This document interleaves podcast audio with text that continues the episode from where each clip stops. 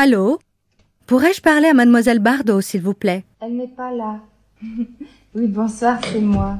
Bonsoir Brigitte, mais je vous entends très mal. Et là, vous m'entendez mieux? Oui, bien. Un documentaire radio. Vous êtes pour ou contre? Pour, à condition qu'on ne me reconnaisse pas. Ça, ça me semble très difficile, mais on peut essayer. Bon, qu'est-ce que vous me proposez? Fermez les yeux. Mhm.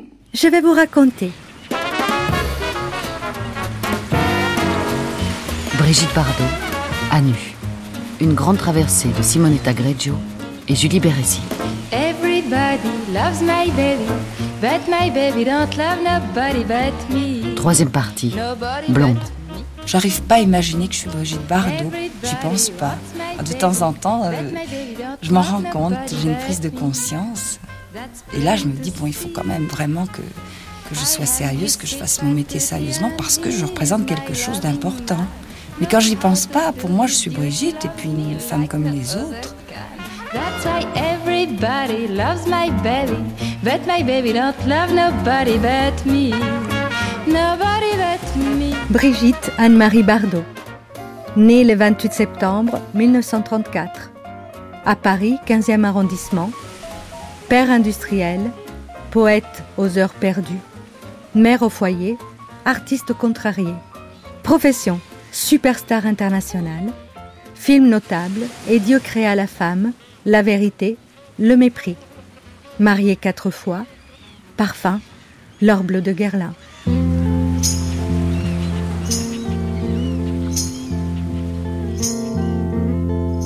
Sometimes feel so happy.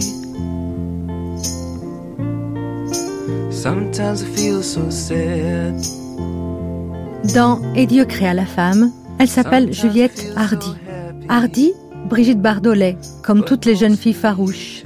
Biche mutée en Diane, fière et droite divinité, héroïne de leur propre vie.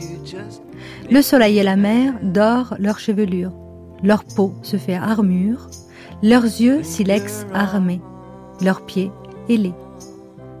Lacan dit L'homme est celui qui a le phallus, la femme, celle qui est le phallus. Pour être le phallus, il faut ne pas l'avoir. C'est de ne pas l'avoir qu'elle l'est.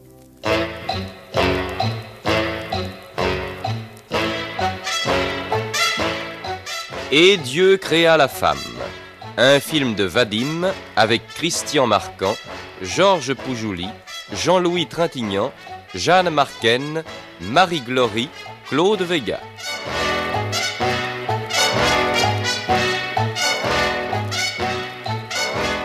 Juliette, que joue Brigitte Bardot, est une orpheline de 18 ans d'une beauté sensuelle, involontairement provocante, qu'un vieux ménage de libraire de Saint-Tropez, monsieur et madame Morin, a recueilli. C'est alors qu'un complot se trame entre trois des admirateurs de la jeune fille. Michel Tardieu, un garçon timide et malingre, lui propose de devenir son mari. Juliette, émue, accepte bien qu'elle ne l'aime pas. Or, Michel a un frère, Antoine, un beau gars d'une trentaine d'années qui prétend savoir manier les femmes et vient vivre près du jeune couple. Un jour, à la suite d'une randonnée folle en mer où la tempête fait rage et au cours de laquelle Antoine sauve la vie de Juliette, Juliette se donne à lui sur la plage même où ils viennent de s'échouer.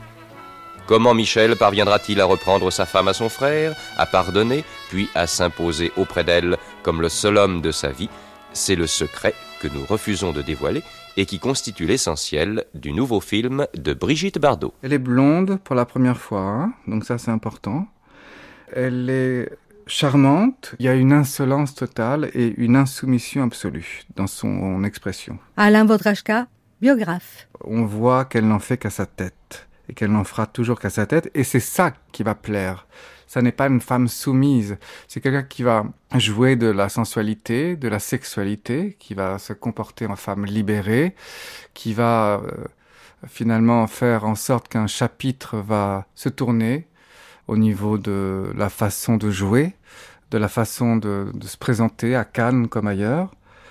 Mais elle, elle, ne se présente pas sous son charme euh, charnel comme un objet, parce qu'elle aura la maîtrise de tout. C'est elle qui dominera, en fait, les hommes, sa carrière et l'arrêt de cette carrière. Brigitte Bardot a fait 43 films.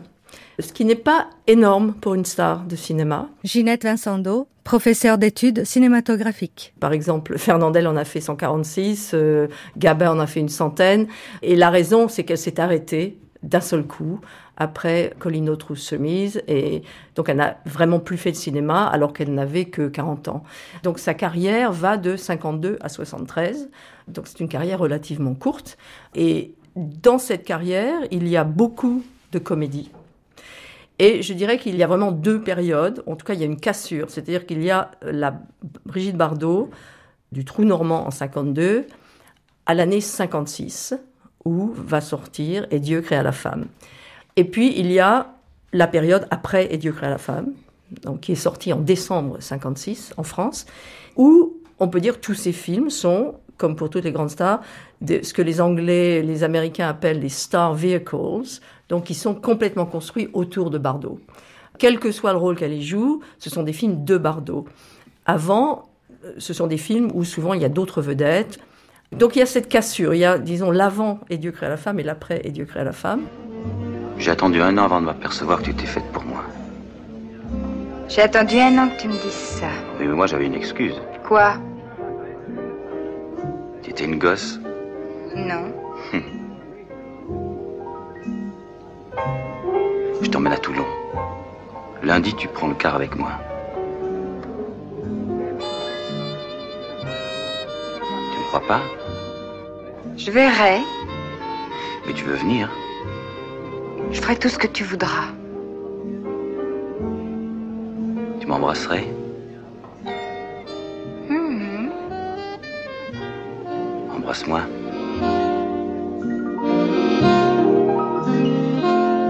Alors, Et Dieu créa la femme est un film extrêmement intéressant, non seulement parce que c'est le film qui va faire de Bardot une grande star, c'est un film mis en scène par Roger Vadim. Donc Vadim lui-même, qui avait donc fait du journalisme, de la photo, écrit des scénarios, enfin accède à son rêve de faire un film. Et on a dit souvent que le film s'appelle Et Dieu créa la femme, et on, peut en dériver le fait que Roger Vadim créa Bardot. Mais comme elle l'a dit elle-même, oui, peut-être, mais moi aussi j'ai créé Vadim. Et c'est absolument la vérité parce que lorsqu'on voit la carrière de Vadim après Et Dieu créa la femme, c'est un peu moins glorieux quand même. Et il va faire du cinéma, mais et collectionner les belles femmes euh, après Bardot. Mais cela dit, ce film est unique dans leurs deux carrières à tous les deux. Et c'est aussi dans le paysage du cinéma français un film je dirais, hybride, qui a un pied dans le cinéma classique français et un pied dans la nouvelle vague. Parce que, bon, 56, ce n'est pas encore tout à fait la nouvelle vague, quoique Agnès Varda a fait son film La Pointe Courte, et que finalement, c'est vraiment le premier film de la nouvelle vague, même si on ne l'a pas dit pendant longtemps. Et c'est un film qui est à moitié sa nouvelle vague, dans le sens où c'est une équipe jeune qui fait le film. Donc, Vadim, le producteur Raoul Lévy, Bardot, sont tous des gens qui ont dans les 20, euh, 30 ans, qui sont encore très jeunes par rapport au cinéma français classique. C'est un film qui est tourné en partie en décor naturel à Saint-Tropez, bien sûr, et qui va rendre Saint-Tropez euh, célèbre en même temps que Bardot.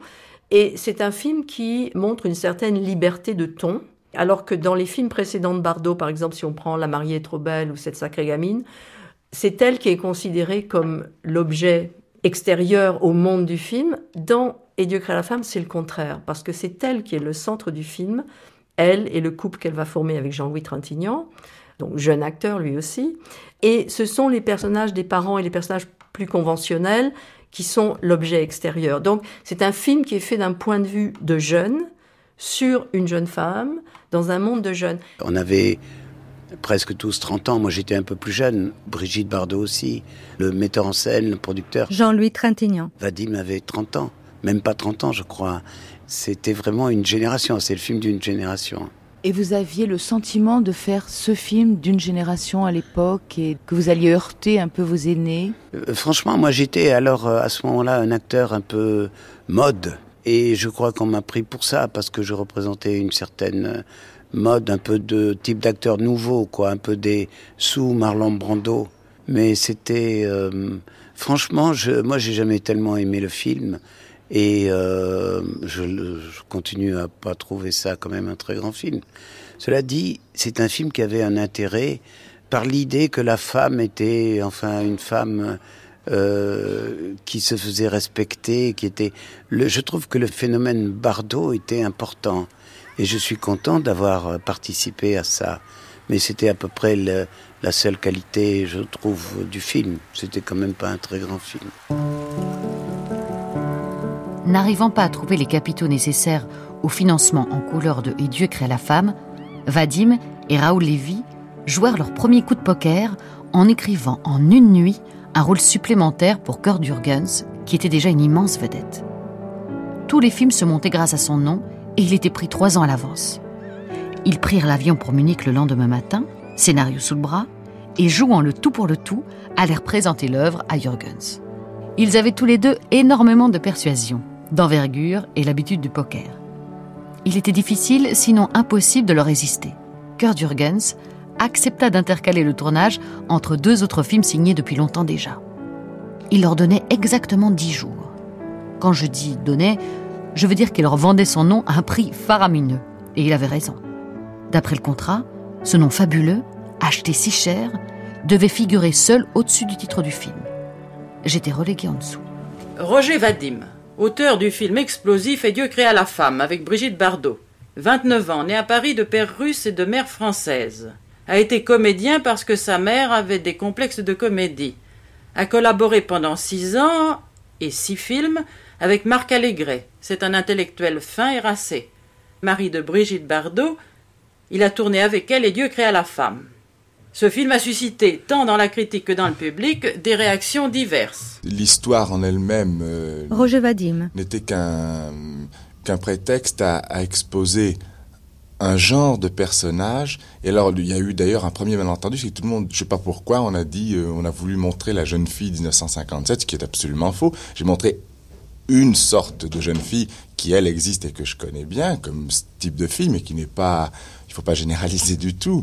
Euh, deuxièmement, on a cru que c'était une, euh, une opération commerciale, alors qu'au contraire, j'avais eu très très peur que ce soit tout à fait anti-commercial et j'avais très peur de ne pas avoir justement suffisamment d'histoire. C'était un petit peu des impressions, une façon de faire jouer des acteurs et plutôt un exercice de style, mais c'était au départ absolument pas euh, un calcul commercial préconçu. Et euh, on a beaucoup parlé de scènes en apparence très osées, vous voyez ce que je veux dire? Oui. euh, ces, ces, scènes euh, soi-disant euh, osées ou très poussées me semblaient d'une banalité extrême et j'ai été vraiment incroyablement surpris quand la censure a commencé à faire des histoires pour le film. Je pensais au contraire qu'il pêcherait plutôt par, euh, par banalité que par, que par excès d'aucune sorte. Très bien, j'ai donc été surpris des réactions provoquées par ça. C'est le premier repas de noces sans marié auquel j'assiste. Va voir si ton frère n'a besoin de rien. Et la porte est fermée, je te dis. Tu essaieras de m'avoir une cuisse. Tu crois que tu pourras m'aimer? Dans tous les cas, j'aime ça.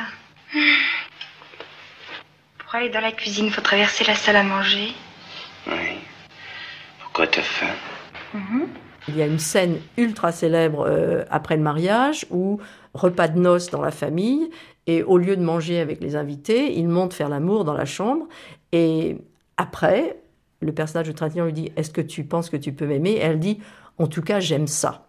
Et ça, je pense que c'est un moment clé du, dans le cinéma français où une femme dit J'aime ça, j'aime faire l'amour. Et ce n'est pas choquant dans le contexte du film parce que c'est elle qui le dit et c'est elle qui le montre. Je me souviens d'une scène, c'est la scène de sa nuit de noces avec moi. Et elle descend, euh, ça se passe dans un, un milieu assez euh, petit bourgeois. On ne vient pas au repas de noces, mais elle descend à moitié toute nue et puis va piquer dans les plats euh, quelques morceaux de nourriture qu'elle remonte pour manger avec son mari. Ce qui finalement est très bien, je trouve. C'est mieux plutôt que d'avoir la mariée empruntée dans sa robe blanche qu'elle a peur de salir et euh, pendant le repas où on chante des chansons idiotes, là au moins, euh, je trouvais que c'était très beau, c'était très beau et politiquement même important. C'était voilà, sur ce plan-là, c'était un joli film. Vadim, il semble que vous vous soyez livré là à l'étude d'un personnage assez curieux, enfin l'étude de la de la jolie fille. C'est pas exactement de la jolie fille, c'est plus exactement un personnage euh, de jeune fille assez actuel et que je connais bien, parce qu'il y en a beaucoup plus d'exemplaires qu'on ne le pense, aussi bien en province qu'à Paris et même qu'à l'étranger, et qui est un personnage très physique, très direct, très naturel, très sensuel. Mais sensuel pas seulement sur le plan amoureux, sur le plan de, des rapports entre hommes et femmes, mais sensuel sur tous les plans de la vie. Euh, elle aime la musique, elle aime le danger.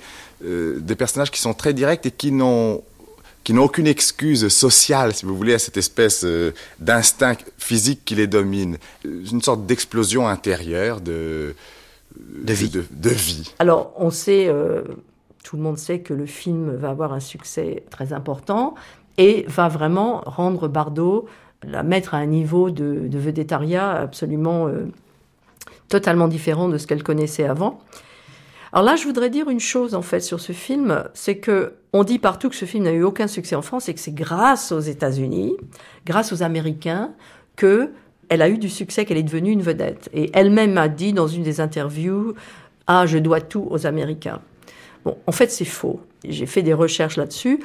Quand le film sort en France en 56, donc fin décembre 56, il a énormément de succès. Alors, controversé, ça crée le scandale, évidemment. Une femme qui dit euh, j'aime faire l'amour, ça ne se fait pas à l'époque. Il y a des, associations religieuses ou des maires conservateurs qui veulent interdire le film. Bon, ça fait un petit peu le scandale. Mais le film a quand même du succès en France. Perdition, que ritmo cha cha cha, un, deux, trois, cha cha cha, la li la li la la. regarde, c'est comme ça. La la la, pa la la lou la la, un, deux, trois.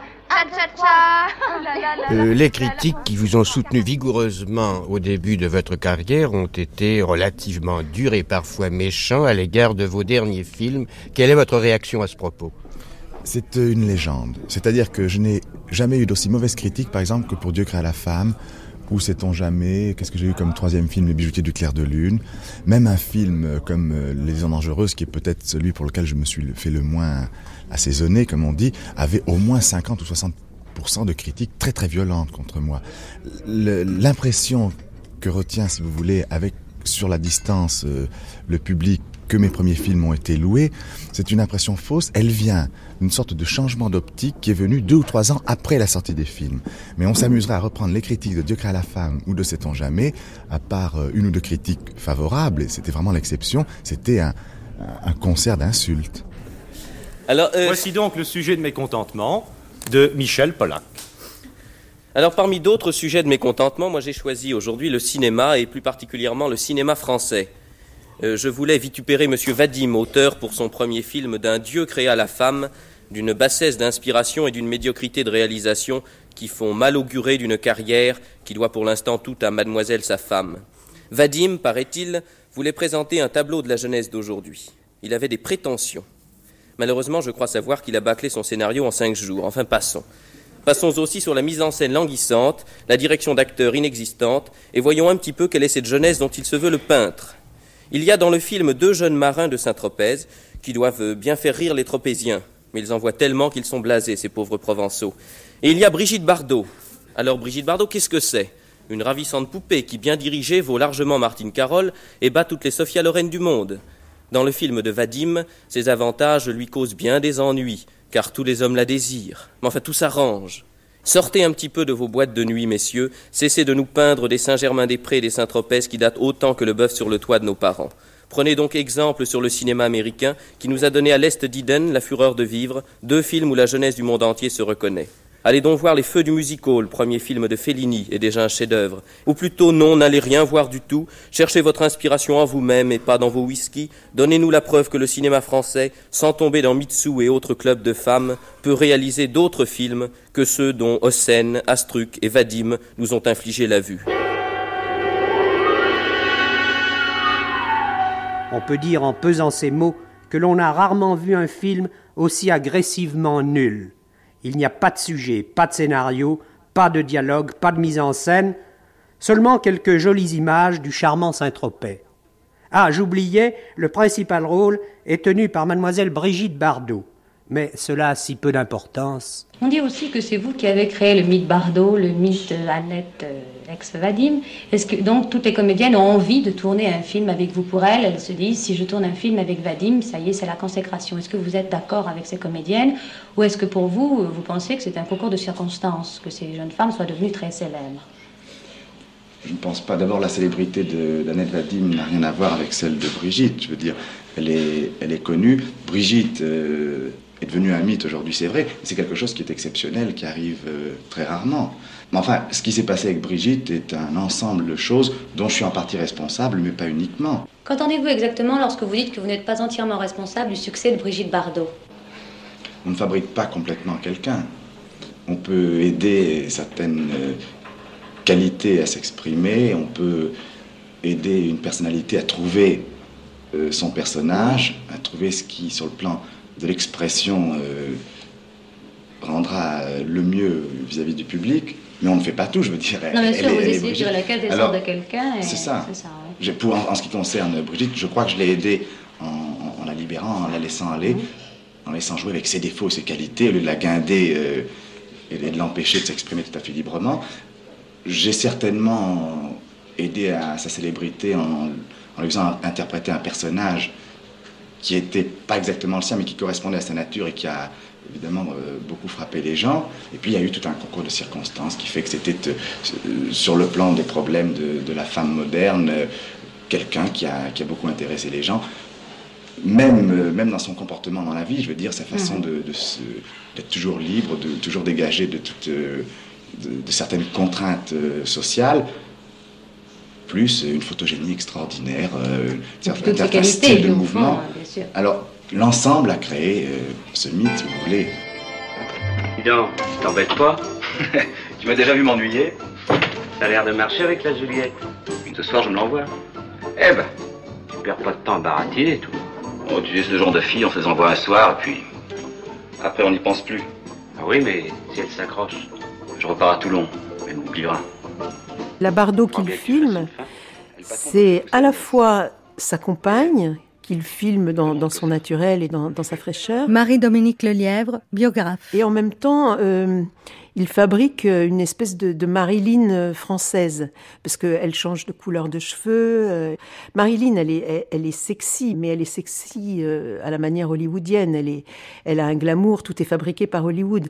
Tandis que Brigitte Bardot, c'est toujours Enfin, on voit la sueur, quoi, chez, chez, chez Bardot. Quand elle danse le mambo euh, sur la table euh, dans Et Dieu créa la femme, la scène, elle est, tournée, je crois que c'est une seule prise. Elle est incroyable, cette scène, parce qu'elle est vraiment en transe. Quand on la regarde bien, on voit vraiment que c'est du direct.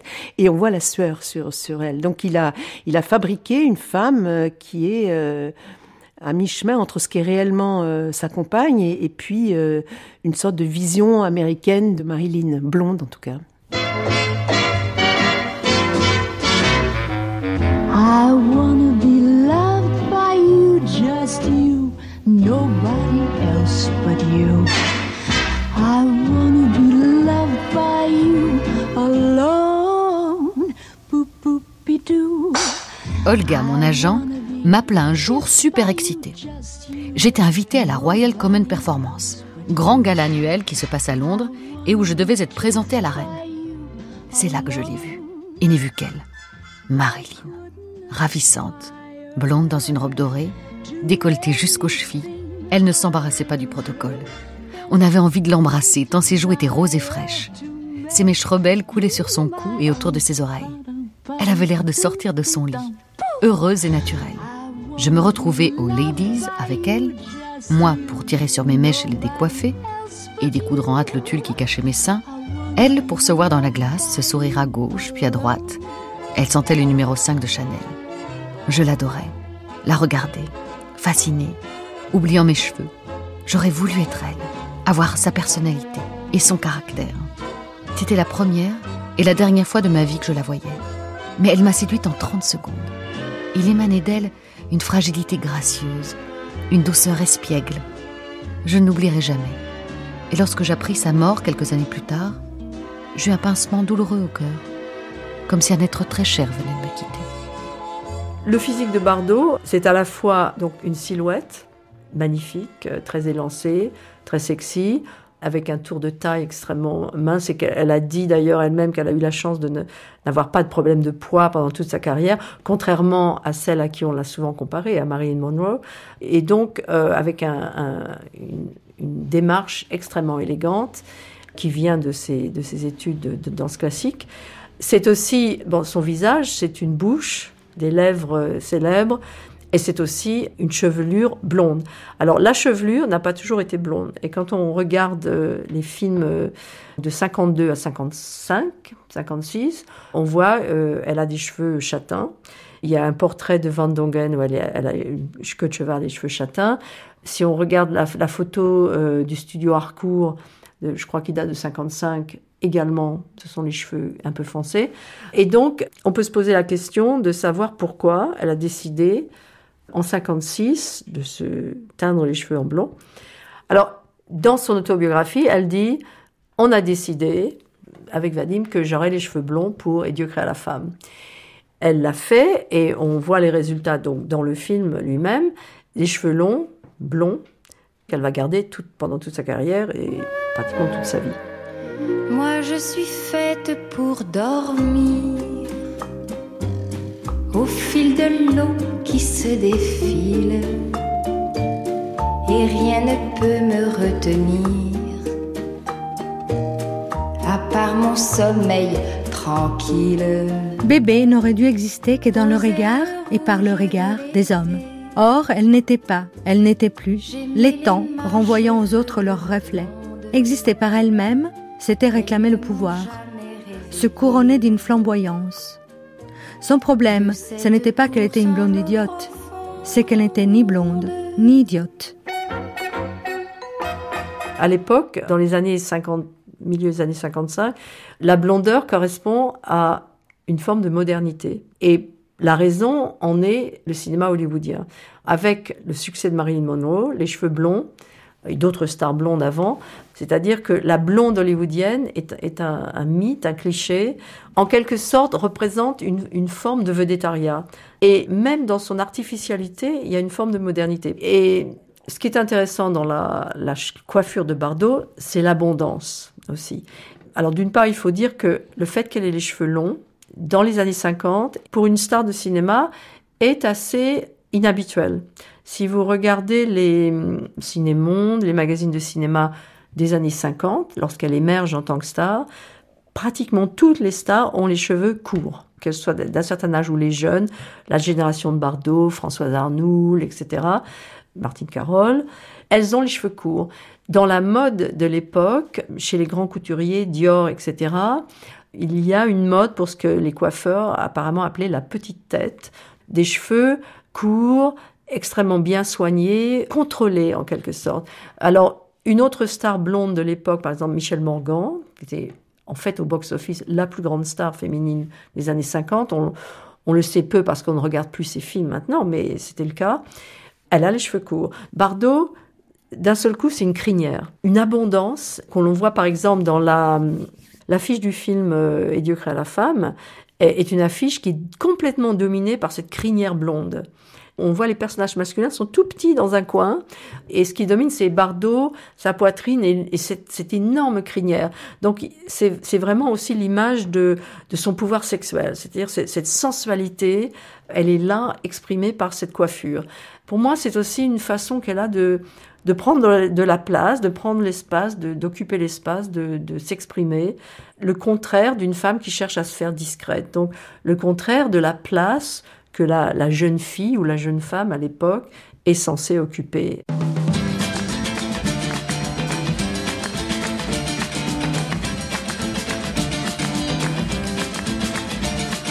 Moi je joue, moi je joue à joue contre joue.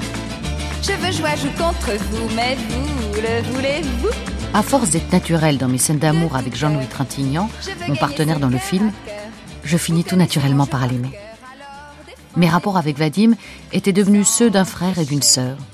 J'avais pour lui une immense affection. Il était ma racine, mon foyer, mon ami. Il n'était plus mon amour. Je ne brûlais plus pour lui. J'éprouvais pour Jean-Louis une passion dévorante. Effacé, profond, attentif, sérieux, calme, puissant, timide, il était si différent, tellement mieux que moi. Je plongeais à corps perdu dans ses yeux, sa vie, et avec lui dans l'eau bleue de la Méditerranée, qui fut le seul témoin de nos rencontres. Adieu excentricité, cha-cha-cha, nightclub, robe du soir, cocktail interview. Adieu Vadim. Jean-Louis me voulait seul, nu, naturel, simple, sauvage. Il m'apprenait les étoiles la nuit, couché sur le sable de la plage où nous dormions. Il m'apprenait la musique classique, qui avait remplacé sur le pick-up de ma loge les musiques afro-cubaines. Il m'apprenait l'amour total, intense, la dépendance d'une femme pour l'homme qu'elle aime. Je vivais alors comme une bohémienne. Toutes mes valises étaient dans le coffre de la voiture de Jean-Louis. Nous dormions n'importe où. Cela n'avait pas d'importance du moment que nous étions ensemble. Le matin, nous arrivions heureux sur le lieu du tournage. Nous avions les yeux cernés et graves. Nous ne nous quittions pas. C'était pénible pour Vadim d'avoir à nous diriger dans les scènes d'amour du film. Et il nous était encore plus pénible de mimer devant lui et toute l'équipe ce que nous faisions si bien lorsque nous étions seuls, loin, très loin des autres. Ces autres qui papotaient, cancanaient, mentaient, se moquaient du petit drame qui se déroulait sous leurs yeux. La pureté de notre amour nous faisait planer, haut, beaucoup plus haut que tout ça. Rien ne nous atteignait, rien ne nous écorchait, rien ne nous tachait. Même les journaux qui me traitaient de dévoreuse d'hommes, d'infidèle, d'impudique. J'étais purement et simplement amoureuse. Jean-Louis était marié à Stéphane Audran. J'étais mariée à Vadim.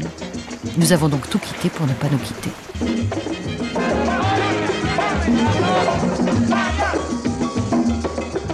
Mes hanches roulaient, tanguaient.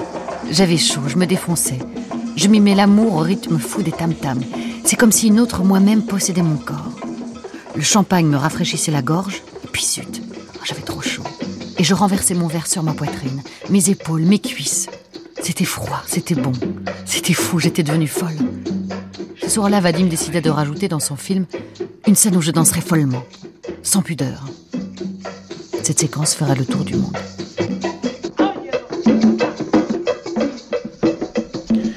Alors c'est vrai que c'est ce qui frappe euh, quand on s'intéresse à, Brigitte Bardot et à la question de son image ou, son narcissisme, c'est l'idée quand même que son identité ou son, son narcissisme a été l'objet d'un véritable traumatisme. Laurent Meldorf, psychiatre, psychanalyste. Comment est née la célébrité de Brigitte Bardot? On, le sait, hein, c'est par la fameuse scène du mambo dans euh, Et Dieu créa la femme. Et qu'est-ce qu'elle dit sur cette scène? Elle dit qu'en fait, ben, euh, c'est elle-même. La veille même, elle était euh, à une fête, elle dansait sur la table et elle s'est même arrosée de champagne. Bon, et puis en discutant ensuite, elle a dit, bah tiens, et si on reprenait ça pour la scène du lendemain? Donc la scène du lendemain, on la voit danser sur la table, dans une espèce de transe.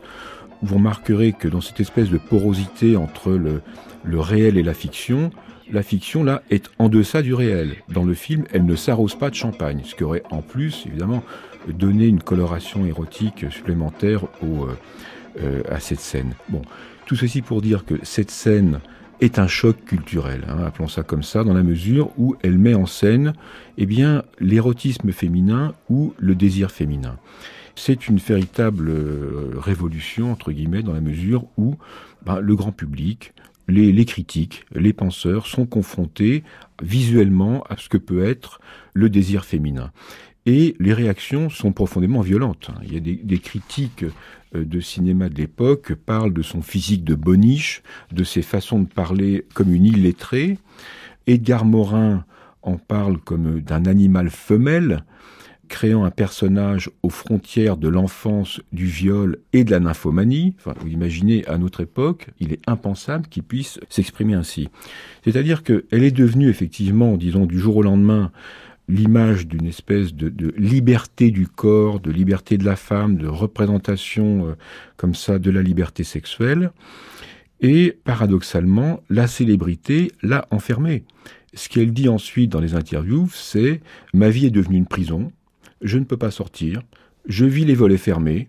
Bon, quel paradoxe. Elle devient symbole de la liberté de la femme et elle ne peut plus absolument vivre comme tout le monde, ni euh, vivre sa vie, euh, sa vie de femme. Il ne faut pas oublier que on pense aux années 60 comme des années euh, de libération sexuelle, etc. Et c'est vrai, on en voit les débuts, mais c'est quand même un pays encore extrêmement patriarcal et conservateur. Et donc, c'est quelqu'un qui fait scandale parce que, justement, elle, elle exprime son désir, elle s'exprime. C'est une figure féminine qui transgresse, on peut dire, la place des femmes dans la France des années 50-60. Et elle peut le faire, et c'est là où pour moi elle est intéressante, elle peut le faire justement parce que par ailleurs, c'est un objet sexuel. Et un objet sexuel que les hommes ont envie de voir, les hommes et les femmes d'ailleurs. Elle couche quand même avec le frère de son mari euh, dans Et Dieu créa la femme. Manon Garcia, philosophe féministe. Elle n'en fait qu'à sa tête et elle est gouvernée, entre autres, par son désir sexuel. C'est la première fois, enfin c'est d'ailleurs pour ça que le film a été interdit. C'était insupportable de voir une femme euh, qui faisait un truc comme ça, alors que, je veux dire, des images d'hommes qui trompent leur femme avec euh, la sœur de la femme, la meilleure amie de la femme, euh, il y en a partout. C'est pas du tout vu comme quelque chose de scandaleux, mais ce qui est scandaleux dans Les Dieux créés à la femme, c'est ce premier personnage féminin qui revendique la liberté de son désir. Bardot a fait l'objet d'un véritable culte. Elle a eu des fans, elle a toujours des fans inconditionnels. Et en même temps, elle a fait l'objet d'une hostilité, d'une violence incroyable. Lorsque j'ai lu les, critiques des films, donc j'ai essayé de lire toutes les critiques de tous ces films, j'étais souvent frappée par la violence du langage, de l'hostilité euh, vis-à-vis de cette femme. Et je pense que la vraie raison de cette hostilité, c'est justement une femme qui exprime son désir, une femme qui s'exprime. Et ce film-là, ça vous a fait prendre conscience qu'un acteur ou qu'une actrice peut être euh, sous la pression des médias, des photographes, des journalistes, de la curiosité, euh, que l'art de l'acteur, quelquefois, il se heurte à une notoriété euh, délétère? Je m'en rendais pas tellement compte à cause de moi, je m'en rendais compte à cause de Brigitte euh, Bardot, qui vraiment était harcelée euh, par euh, les médias. Elle vraiment, elle était harcelée, puis d'une façon très désagréable. Les gens ne l'estimaient pas, ne la considéraient pas, mais avaient l'impression d'avoir couché avec elle ou de devoir coucher avec elle. Voilà, c'est une, une notion de la notoriété qui est vraiment très déplaisante et qui m'a touché à ce moment-là. Mais c'est pas après moi qu'on courait. Hein.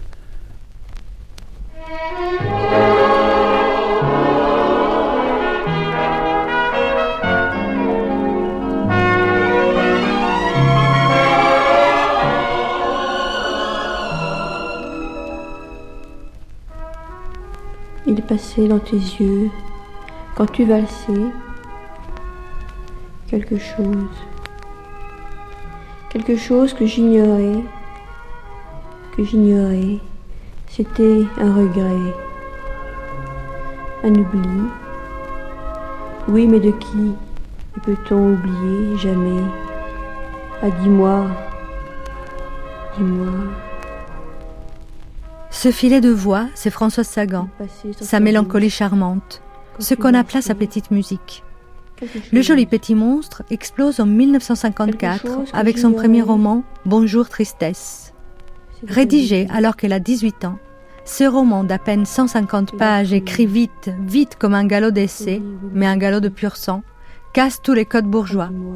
Voilà une héroïne qui couche pour le plaisir de le faire, sans véritable amour ni véritable peine, et qui n'en sort que plus forte, apte à affronter le nouveau monde qui s'ouvre à la fin de ces années 50. 54, c'est aussi l'année où Colette meurt. Ce n'est pas parce que pour ces écrivaines on ne paye pas, ou plus, les prix forts du plaisir, catastrophe prédite par la morale bourgeoise, que la route est libre. La censure s'est emparée de Et Dieu créa la femme et a tranché dans le vif. Là où Christian Marquand fait glisser ses lèvres de la bouche de Brigitte à son ventre nu, des coups de ciseaux rageurs déchirent la toile. Il faudrait dans un film garder ces photogrammes noirs, noirs comme le péché dont Sagan dénonce dans son premier roman, La fin de la malédiction. Sagan et, Bardot sont au moins des jumelles médiatiques, puisque leurs carrières respectives euh, démarrent dans les mêmes années. C'est après, elles sont des enfants de l'après-guerre. Elles incarnent euh, toutes les deux euh, cette jeunesse que la société française va, promouvoir. Il y a Yves Saint Laurent d'ailleurs dans, dans, dans, cette petite bande, et la société française qui se relève de la guerre et des années d'occupation a besoin de figures fraîches, de figures nouvelles. Donc rien de mieux que des gens jeunes qui n'ont rien à se reprocher on ne peut pas leur parler du, passé. Et toutes les deux, Bardot et Sagan, ont une passion pour euh, Saint-Tropez dans laquelle elles arrivent à peu près à la, même époque et pour les mêmes raisons. Et elles aiment la, même chose. Elles sont toutes les deux euh, jumelles aussi par leurs origines sociales. Ce sont toutes les deux des filles de la grande bourgeoisie la bourgeoisie euh, parisienne, même si Sagan a, des origines provinciales, mais c'est des filles de la, de la bourgeoisie, c'est des filles qui se comprennent très bien, c'est des, filles qui ont une, une liberté vis-à-vis des, hommes et qui aiment euh, toutes ces choses que les, gens aiment dans les années 60.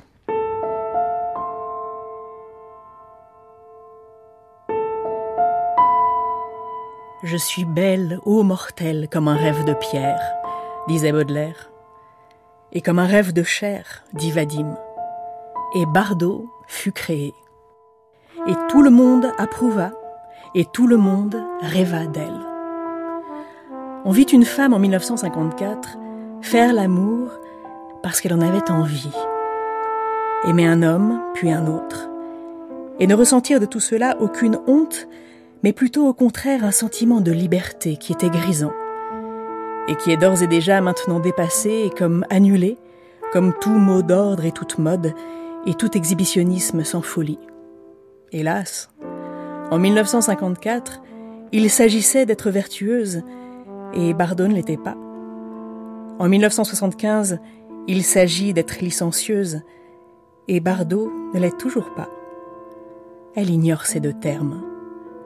Comme tout animal doué de raison, elle n'a rien à voir avec la civilisation chrétienne et ses tabous, et en même temps, rien à voir avec la destruction ou la haine de ces tabous. Brigitte Bardot était une femme qui se trouvait bien dans l'eau tiède de la Méditerranée il y a 20 ans, et qui s'y trouve toujours bien. C'est aussi une femme qui aime encore que les hommes trouvés et les chiens perdus posent une tête sur son épaule. C'était, et c'est toujours, une femme que la caméra éblouit, mais dans le sens du dictionnaire, c'est-à-dire frapper les yeux par un éclat qu'ils ne peuvent soutenir.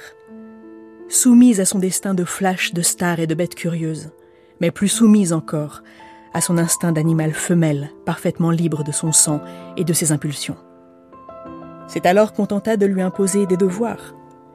Ayant tous les droits païens, choisir, apprécier, aimer, quitter, on tenta de lui imposer des devoirs chrétiens. Travailler, épouser, aimer son métier, élever, etc. Elle ne s'y trompa pas.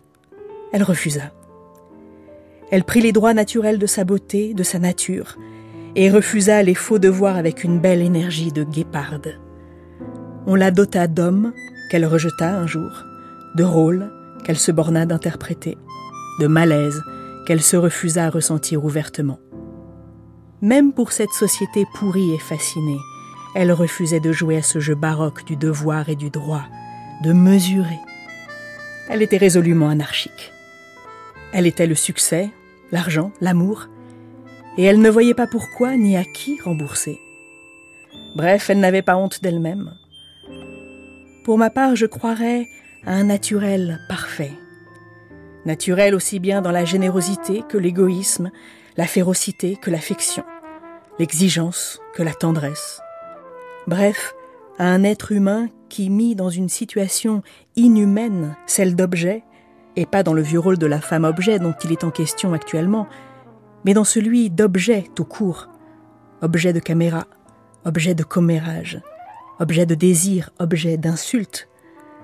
Un être humain qui sut rester beau, naturel, féroce, tendre, aimant les chiens, les chevaux et la mer et les hommes, un être humain relativement très peu abîmé par rapport à ses contemporains et qui eut cependant à supporter parfois un supplice intime dix fois pire que le leur. Chamfort dit quelque part Il faut que le cœur se bronze ou se brise. Je crois que cette phrase serait exactement applicable à Brigitte Bardot. Elle a bronzé son corps, puis brisé son cœur, puis brisé son corps et bronzé son cœur. Et je crois que maintenant, brisure et bronzage sont réunis dans un camailleux parfait. Françoise Sagan, 1975. Allô Paris, ici Simone Dubreuil qui vous parle de la 19e biennale cinématographique de Venise. Eh bien, Brigitte Bardot est enfin arrivée. Elle est arrivée dans des conditions un peu, un peu désordonnées. Je crois qu'elle a été terrorisée. Avez-vous été terrorisée? C'est-à-dire que, oui, un peu, parce qu'évidemment, à l'arrivée euh, sur, sur le ponton où nous avons pris le petit motoscarpe, il y avait tellement de gens que j'avais peur de tomber à l'eau. Mais en fait, c'était très drôle et très amusant.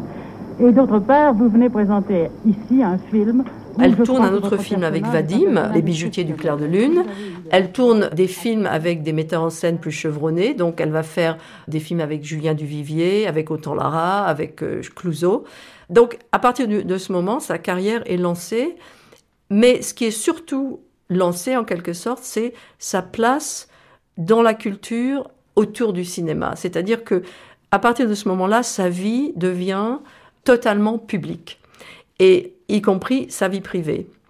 Ce qui se passe dans sa vie privée, c'est qu'au moment de tourner Et Dieu créa la femme, elle avait déjà plus ou moins quitté Vadim. Euh, ils étaient encore en bons termes, mais ils n'étaient plus un couple. Et elle a une liaison avec Jean-Louis Trintignant, qui commence une série, on va dire, d'un certain nombre de liaisons qu'elle a avec ses co-stars masculins, avec un certain nombre de partenaires à l'écran. Euh, bon, il y aura Sami Frey, il y aura, il y en aura un certain nombre. Et Bardot assume une vie amoureuse qui devient totalement publique. Elle va finir par en souffrir évidemment du, fait qu'elle euh, elle ne peut plus rien faire sans être totalement euh, scrutée par la presse, par les, caméras, etc. Il va y avoir des excès extraordinaire, par exemple au moment de, la naissance de son fils avec de Jacques Charrier, mais c'est quelque chose qui commence à exploser. Et donc ce, terme de bardomania, bardomanie, pardon, euh, bardologie, etc. Alors il y a un article très important dans Paris Match de Raymond Cartier, qui était un journaliste très important à l'époque, qui s'appelle Bardot, phénomène social. Et ce qui est aussi euh, très inhabituel, c'est que euh, Bardot va devenir, mais dès 59-60 euh, un objet d'étude de toute une gamme de personnes, à la fois des journalistes. Donc Raymond Cartier écrit ce, grand dossier dans Paris Match sur Bardot, phénomène social, qui montre bien que on voit bien que ce n'est pas seulement une star de cinéma. Quand Martine Carole était une grande star dans les années 50, elle était une star de cinéma, on la voyait dans Ciné-Monde, etc. Mais ce n'est pas un phénomène social. Bardot devient un phénomène social parce qu'elle représente. Mais on va voir que euh, des écrivains, écrivaines comme Marguerite Duras vont écrire sur elle, Cocteau écrit sur elle, Simone de Beauvoir. Donc c'est absolument euh, exceptionnel qu'une star de cinéma fasse l'objet devienne un objet d'étude de cette manière où on comprend qu'elle a un impact sur la culture, sur la, société française qui est totalement unique. Aucune star de cinéma vraiment n'a eu je pense, dans, certainement en France, n'a eu cet impact de cette manière. Par exemple, des, stars comme euh, Marilyn Monroe ont été étudiées plus tard, après sa mort. Mais là, Bardot, on est, c'est sur le vif en quelque sorte. C'est au moment où elle, elle est en train de faire des films, sa vie privée est exposée, que c'est euh, des gens euh, comme Cocteau, Duras, Beauvoir écrivent sur elle. Et pour moi, euh, comme je ne suis pas la seule à le penser, c'est résumé par la célèbre phrase de Simone de Beauvoir, qui commence son texte en disant, en observant que Brigitte Bardot n'est pas populaire dans son pays qu'il y a une certaine hostilité, bon, et, ce qui est la vérité, en même temps qu'il y a une adulation aussi, donc euh, elle divise vraiment les gens. Mais Beauvoir dit à un moment, au jeu de l'amour, elle est le chasseur plutôt autant que la proie. Elle est le chasseur autant que la proie, c'est vraiment, ça résume tout à fait euh, cette dualité, euh, objet du désir, sujet du désir, et qui en fait un personnage très moderne, précurseur de la libération des femmes. Marguerite Duras l'appelle la reine Bardot. Elle dit que l'actrice représente l'aspiration inavouée de l'être humain de sexe mâle, son infidélité virtuelle qui l'inclinerait vers le contraire de son épouse, vers la femme de cire qu'il pourrait modeler, faire et défaire à volonté, jusqu'à la mort incluse. Nous l'appellerons de son vrai nom, la reine Bardot. Beaucoup de femmes ne l'aiment pas. Elles ne la regardent pas en face. Elles la regardent de travers, dans un mouvement de recul apeuré. Je m'excuse d'avoir à dire cela de mes compagnes, mais c'est un peu là la raison de cet article. Elle voit en elle la femme faite calamité qui s'abat sur l'homme comme le vent. Calamité d'autant plus redoutable qu'elle est naturelle et à laquelle elles, elles ne peuvent pas se comparer du moment qu'elles se voient légendairement bénéfiques à leurs hommes. Mais, niée, chassée par les femmes de leur foyer, la reine Bardot revient au galop dans ces mêmes foyers comme le naturel. Et pour la France, surtout où elle menace de plus près, il n'y a finalement pas un salon, qu'il soit dijonnais ou parisien, où elle n'ait été mise en question une ou plusieurs fois, même au titre de cette calamité naturelle, à l'instar de l'inondation ou de l'orage. Marguerite Duras, la reine Bardot. Pour Simone de Beauvoir, dans son essai sur le syndrome de Lolita, resté curieusement inédit en France, mais traduit dans toutes les langues du monde, Bébé incarne une force de la nature, dangereuse aussi longtemps qu'elle reste indomptée. Bébé ne doit pas rester impuni. Bébé doit payer. Je ne la comparerai pas à Simone de Beauvoir en tant que telle, puisque évidemment ce sont des, personnages tout à fait différents, mais on voit que ce sont des femmes, ou bien on peut penser à Françoise Sagan, qui, dans cette France des années 50, sont en fait des iconoclastes Beauvoir avant, bien sûr, et ce sont toutes des femmes euh, de milieu bourgeois qui ont eu une éducation et un, capital culturel qui leur a permis de s'exprimer de cette manière, de faire ce qu'elles veulent, d'exprimer leurs désirs, et en fait de, de, de, faire avancer les choses. Euh. Alors ça paraît contradictoire de dire que une bombe sexuelle comme Bardot fait avancer les choses sur le plan du féminisme, mais euh, je le crois. À sa manière, elle a fait bouger les choses autant que Simone de Beauvoir en son temps.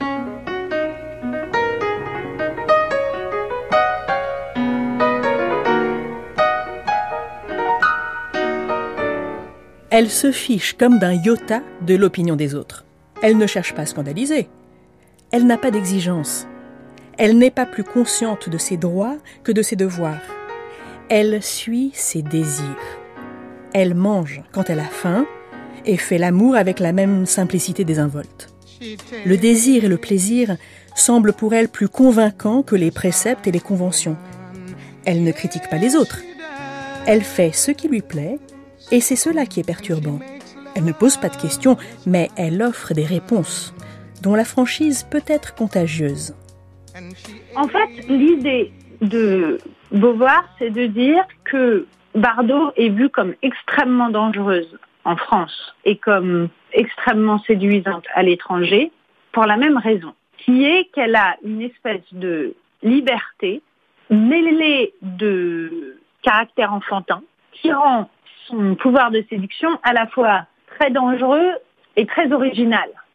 Et en fait, ce qu'elle explique, et, et, je pense que c'est vraiment fascinant pour comprendre aussi l'époque dans laquelle on est, parce que nous, on a l'impression aujourd'hui que ça va de soi, alors que le fait que ça n'aille pas de soi à l'époque est intéressant, c'est qu'elle explique pourquoi les hommes se mettent à cette époque-là à être intéressés par des très jeunes filles donc sur le modèle de, de, Nabokov et de Lolita, donc le personnage du, du, roman de Nabokov a 12 ans, mais elle dit dans l'article à un moment, ah oui, euh, dans ce film, le réalisateur a choisi une actrice qui avait 14 ans.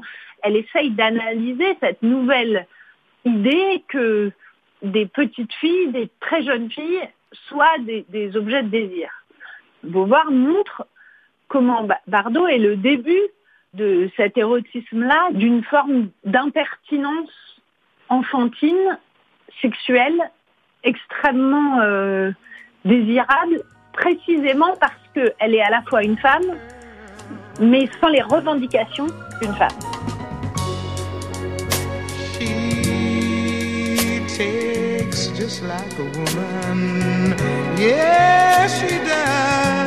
La femme adulte habite le même monde que l'homme. Mais la femme enfant se meut dans un univers où il ne peut pénétrer et ainsi, la différence d'âge réétablit entre eux la distance nécessaire au désir.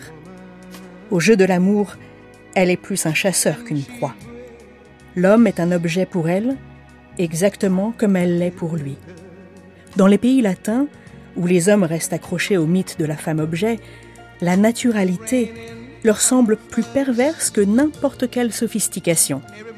Refuser les bijoux et les cosmétiques, les talons aiguilles ou les corsets, c'est refuser de se transformer en idole insaisissable. C'est affirmer que l'on est le camarade et l'égal de l'homme.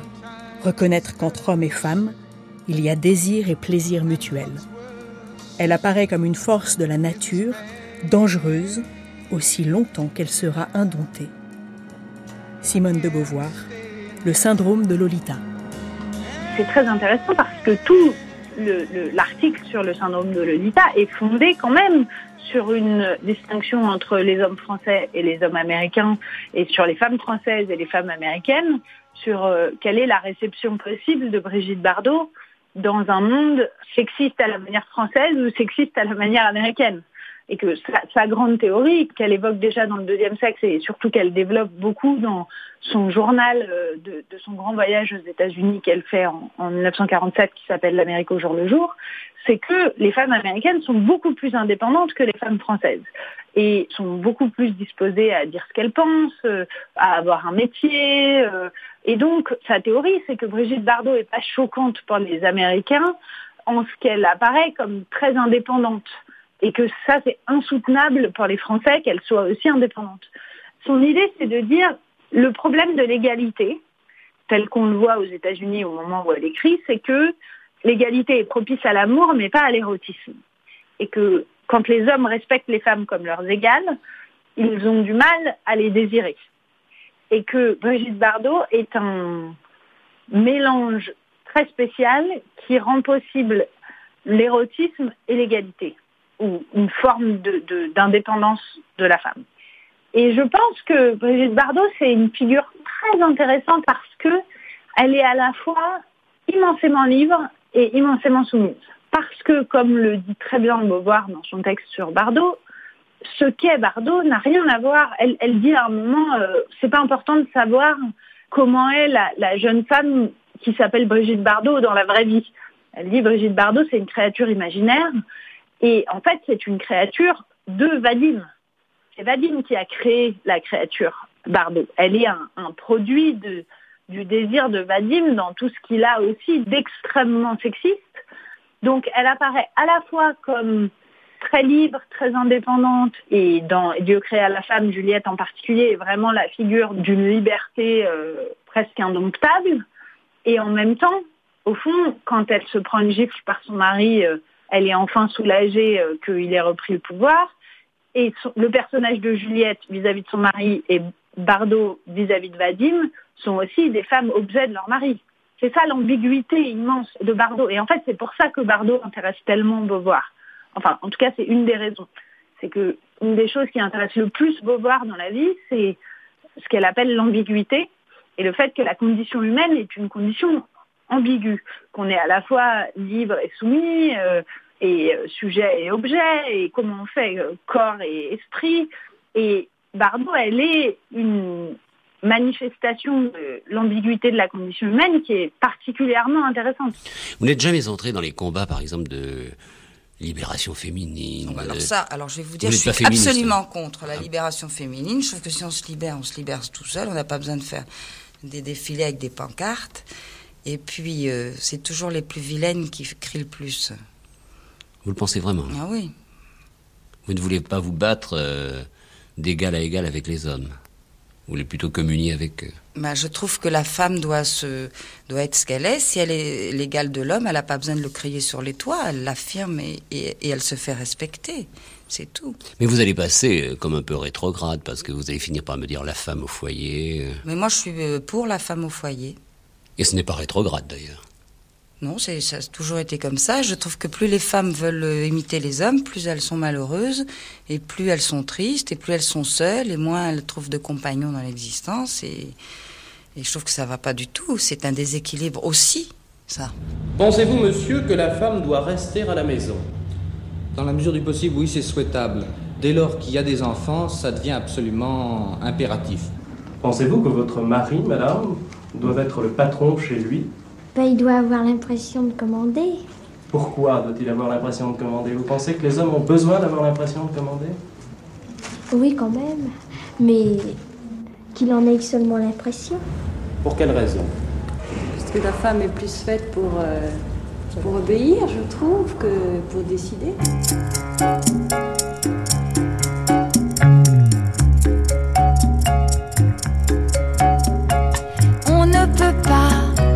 Ça se promener dans la rue. On ne peut pas, même si l'on voulait vivre nu.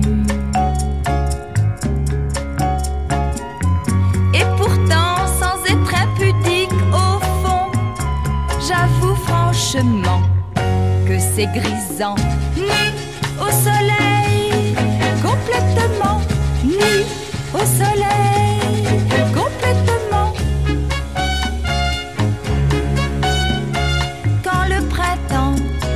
éclater tous les bourgeons, mes vêtements me pèsent d'une étrange façon. Et soudain, dans mon imagination, je me vois caché dans les rochers, nu au soleil,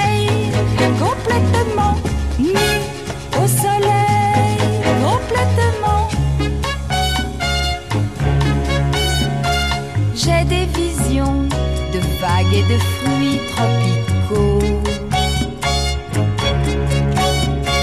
Quand ces rayons tendrement caressent ma peau.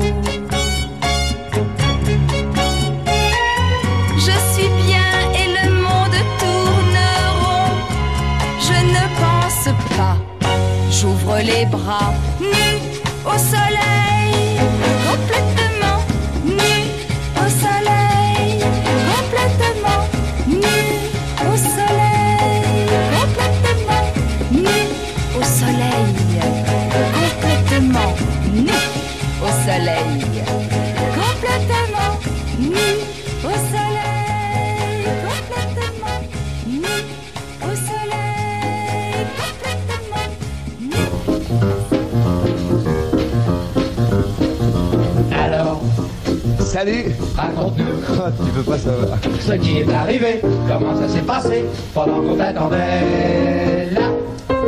Ce. Rentré à Paris, je courus voir Claude Autant-Lara. En cas de malheur devait commencer quelques jours plus tard. C'est à ce moment-là que Gilbert Bécaud a téléphoné. Il voulait que je tourne avec lui un petit show pour la télé qui devait passer le soir du 31 décembre 1957. Je n'avais pas le temps. Mais il est difficile de résister à Bécaud. Il est terriblement persuasif, il rit, il plaisante, il remercie avant même que vous lui ayez dit oui. Je me suis donc retrouvée au studio des Buttes Chaumont avec Bécaud, tout son orchestre et tout mon trac. Ça m'a changé Moi les je idées. n'ai rien fait, car dans mon cœur ça tournait, ça tournait. Ça tournait, ça tournait, ça tournait. Alors, ça tournait. Ah, oui. Mais ça n'a pas tourné pendant toute la soirée. Si. À moins que tu valsé. Ils sont bêtes. Alors, raconte. Non. Lorsque les projecteurs se sont éteints, les yeux de Gilbert étaient toujours rivés aux miens. J'étais fascinée, sous le charme, un peu envoûtée, en dehors du temps, en dehors du monde. J'étais tombée amoureuse, un coup de foudre imprévisible et qui me tenaillait les tripes. Il ne manquait plus que ça. En rentrant à la Paul Doumer, j'étais toute chose. Je commençais à mentir un peu, je me sentais mal dans ma peau et tirais des plans sur la comète pour revoir Béco, tout en gardant Jean-Louis Trintignant. Je n'ai jamais pu rompre facilement, car j'ai toujours eu peur de lâcher la proie pour l'ombre. Plus je me sens coupable vis-à-vis d'un homme, plus je suis attentive et attentionnée avec lui. Pour que Jean-Louis n'ait aucune angoisse, je lui ai acheté le rêve de sa vie. Une Austin Sport décapotable, qui malheureusement était vert pomme, couleur de l'espérance. N'ayant aucun moment de libre dans la journée, qui était un amoncellement de rendez-vous, d'essayages et de répétitions, je pris le risque de voir Gilbert, un soir à la Paul Doumer, sachant que Jean-Louis avait à faire tard dans la nuit pour son travail au ministère. Mon rendez-vous galant, mais encore chaste, a été interrompu par l'arrivée inopinée de Jean-Louis. C'est comme si la foudre m'était tombée sur la tête. Tout s'est déroulé très vite. Jean-Louis ne voulait pas partager. Se sentant en état d'infériorité, il laissait le champ libre, parfait, et m'abandonnait la voiture. Pétrifiée mais consciente, je le regardais emballer ses vêtements sans faire un geste. Je lui demandais humblement de garder la voiture, je le suppliais, et il finit par accepter. En quelques minutes, je voyais s'effondrer deux années de ma vie, et j'étais là, idiote, immobile, soumise à une force qui, comme dans les cauchemars, m'empêchait de bouger. J'ai rêvé que Brigitte Bardot était avec moi dans ma chanson. C'est bête. C'est ça les rêves. Malheureusement, c'est bien trop rare dans la réalité. Ah oui Ah oui. Pourquoi Eh bien parce que... oh, oh, bonjour. Ça, c'est ça, c'est une surprise. Voilà. Alors attention, mignon. attention. Un, deux, trois. Nous souhaitons aux téléspectatrices Et aux téléspectateurs l'année de leurs rêves. Bonne année, Brigitte. Bonne année Gilbert. Dis-moi, est-ce que tu viens avec moi dans une chanson encore? Allez, viens. Moi, une des choses qui m'a fait le plus rire, ça me revient là, c'est ses amours avec Beko, avec Gilbert Beko. Vous le saviez pas Si, vous le saviez. Vous avez fait le tour de tous ces mecs, hein Christian Brincourt, grand reporter. Brigitte est, est tombée red dingue de Gilbert qui chantait et qui faisait casser les fauteuils à l'Olympia, bien sûr. Mais seulement, Gilbert était marié, ce qui n'est pas simple. L'éternel euh, trio. Et un soir, euh, Brigitte, euh, à la demande de Gilbert, va l'attendre à l'Olympia. Il lui dit, tu rentres dans ma loge, quand tu attends les applaudissements, je sors de scène. Là, il y a toujours des gens qui viennent me demander des autographes, des machins, me dire bonjour. Donc tu t'enfermes dans les toilettes de ma loge, tu éteins la lumière et tu m'attends, j'en ai pour cinq minutes, je vire tout le monde et on part tous les deux. Il faut quand même imaginer Brigitte Bardot, la plus grande star mondiale, assise sur les toilettes d'une loge. Et brusquement, les cris, alors elle entend tout, oh Gilbert, quelle soirée, etc. Et puis brusquement, les, le murmure se fait, et puis le silence arrive. Et par l'interstice des toilettes, elle voit que la lumière s'éteint dans la loge. Il l'avait oublié. Il l'avait oublié. Folle de rage. Il y a de quoi. Quand on s'appelle Bardot et qu'on est oublié dans les toilettes, ça fait quand même désordre. Elle est allée rejoindre le restaurant où il avait l'habitude d'aller souper avec ses musiciens. Elle avait une voiture décapotable à l'époque. Elle a soulevé ses jupes, posé les deux pieds sur le klaxon du volant. Évidemment, il était trois heures du matin, toutes les fenêtres s'allumant. Qu'est-ce que c'est que ces dingues qui me... etc. Gilbert sort et voit Brigitte se rend compte de sa connerie. Et Brigitte lui dit, eh ben, au revoir Gilbert, je vais rejoindre Raph Vallone, qui l'attendait depuis très longtemps et qui espérait la voir. qui espérait mieux la connaître, dirons-nous. Et elle est allée rejoindre Raph Vallone. Le faire, hein.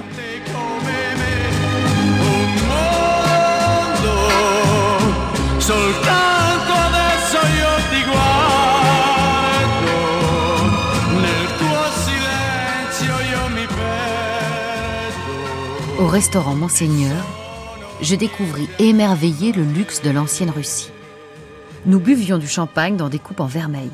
Le caviar, le saumon, les blinis, les candélabres en argent massif, les couverts en or, les sanglots des violons, les yeux de Raph. Ses yeux bleus, profonds, presque inquisiteurs, qui me fouillaient l'âme à travers le corps. Je n'étais pas amoureuse, mais fascinée. Fascinée par cet homme qui, pour une fois, avait l'air d'aimer mon cœur, ma fraîcheur, ma naïveté avant mon corps. Je pense qu'il ne vit ma robe qu'au moment de l'enlever. Il me fit d'abord l'amour avec ses yeux, me regardant, me regardant encore et toujours. Il me parlait, me rassurait, m'apprenait la nuit, la douceur d'une épaule, la profondeur d'un regard. Si je le voulais bien, il reviendrait chaque soir après le théâtre, dormir près de moi, avec moi. Si je le voulais bien, il m'emmènerait souper dans les plus beaux restaurants de Paris. Si je le voulais bien, il m'apprendrait la musique classique qu'il aimait, Vivaldi en particulier, et il me ferait lire les plus belles œuvres des plus grands écrivains du monde. Et je le voulais bien.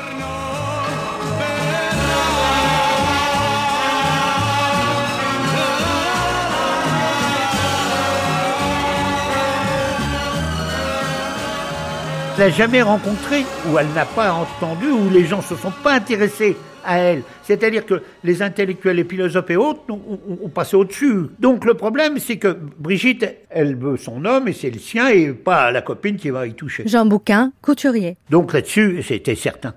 Et, le problème, il n'y a pas de, gens intellectuellement, c'est pas qu'ils sont idiots, mais ils ont pensé, c'est-à-dire, on va faire une métaphore.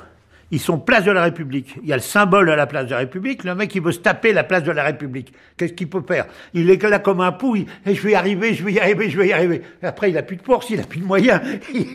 il n'a enfin réussi à toucher le, nirvana. Donc, le problème, il est, c'est que elle, sait pas. Ils se sont intéressés qu'à son corps, qu'à sa plastique, qu'à sa beauté. Voilà. Donc, le problème, c'était que ça. Voilà. Donc là, ils étaient tellement arrivés à monter l'Annapurna, c'était formidable. Or, Bardot, c'était l'Annapurna. Donc, ils arrivent qu'elle soit dans le baldaquin. Donc, résultat des courses, ils ont plus besoin de lui dire, mais tu as lu Kant, est-ce que tu penses que, qu'est-ce que Pleutre, est-ce que tu penses que vraiment, euh, le discours de, voilà. Donc, on passe à autre chose et, et, et elle, bon, ben, ça se passe quelque temps, puis elle se lasse vite et elle les balance. Qu'est-ce qui a fait Brigitte? Qu'est-ce qui a fait le personnage Brigitte? C'est pour la première fois dans l'histoire des médias et dans l'histoire. Elle dit je décide qui je veux et je choisis qui je veux. On ne me choisit plus. Voilà, c'est ça Brigitte au départ. Moi j'appelle ça du bon sens. Je trouve ça assez sympa d'ailleurs. Bien sûr qu'elle se faisait courtiser. Bien sûr qu'elle était, elle a été la plus belle. Même les femmes le disaient qu'elle était la plus belle. C'est quand même une référence. Et Brigitte a toujours su faire face à tout ça. Oui, elle a une vie sentimentale un peu particulière, elle est la première à le dire. Mais Brigitte était une fille entière. Moi, je les ai tous connus, presque tous. J'ai connu Sacha, j'ai connu Samy, j'ai connu Gunther, j'ai connu, j'ai bien connu euh, Serge. Je pense que quand elle était amoureuse, elle était heureuse. C'est le sentiment que j'ai.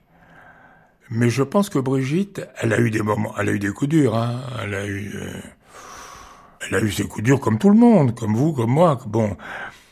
Mais je pense que quand elle était, puisqu'on en est dans le domaine sentimental, oui, je pense qu'elle a été profondément heureuse avec des garçons qui l'ont, eux aussi, profondément aimé et respecté. Mais c'était pas facile d'entrer dans la vie de Brigitte quand on s'appelle Bardot et qu'on est un inconnu. C'est pas facile. Tu veux ou tu veux pas? Tu veux, c'est bien. Si tu veux pas, tant pis. Si tu veux pas, j'en ferai pas une maladie. Oui, mais voilà, réponds-moi non ou bien oui. C'est comme si ou comme ça. Ou tu veux ou tu veux pas. Tu veux ou tu veux pas? Toi, tu dis noir et après, tu dis blanc. C'est noir, c'est noir. Oui, mais si c'est blanc, c'est blanc. C'est noir ou blanc, mais ce n'est pas noir et blanc. C'est comme si ou comme ça, où tu veux ou tu veux pas. La vie, oui, c'est une gymnastique. Et c'est comme la musique, il y a du mauvais et du bon. La vie, pour moi, elle est magnifique. Cette époque entre 57 et 61-62, euh, c'est vraiment la grande époque de Bardot où elle est à la fois le box-office, les films dans l'ensemble réussissent, euh, ont beaucoup de succès, et en même temps, elle est l'objet d'une obsession dans les médias absolument extraordinaire. Et ça, on peut le, voir par exemple par rapport à son deuxième euh, mariage avec Jacques Charrier, donc qui a été son partenaire dans la comédie Babette s'en va en guerre. Alors Babel s'en va en guerre, c'est une comédie qui se passe donc pendant la guerre, la Seconde Guerre mondiale, où elle est, elle se retrouve euh, dans la résistance à Londres. Et il y a une euh, réplique euh, qui fait mouche parce que à l'époque on disait les deux personnages français les plus connus dans le monde, c'est Brigitte Bardot et le général de Gaulle. Et à un moment, elle est donc, elle arrive à Londres au, QG de la résistance et on lui dit oh, le général de Gaulle et elle dit ah qui c'est? Donc bon petite plaisanterie du film, mais elle y rencontre Jacques Charrier, qu'elle va épouser euh, en 59. Dites-moi, Brigitte et Jacques Charrier, où vous êtes-vous connus? Pour la première fois, où vous êtes-vous rencontrés? Vous entendez cet air? Oui. On s'est rencontrés sur cette musique.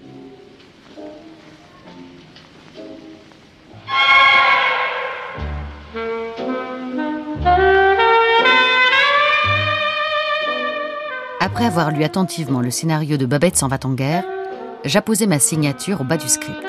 Non sans tresser une couronne de laurier à Gérard Houry, sans qui le film n'aurait probablement pas existé, avec moi en tout cas. Restait à trouver mon partenaire.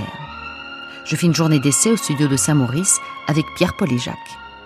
Justement, Jacques Charrier, en l'occurrence, me plaisait bien. Il plaisait aussi à Raoul Lévy, à Christian Jacques et à Gérard Houry.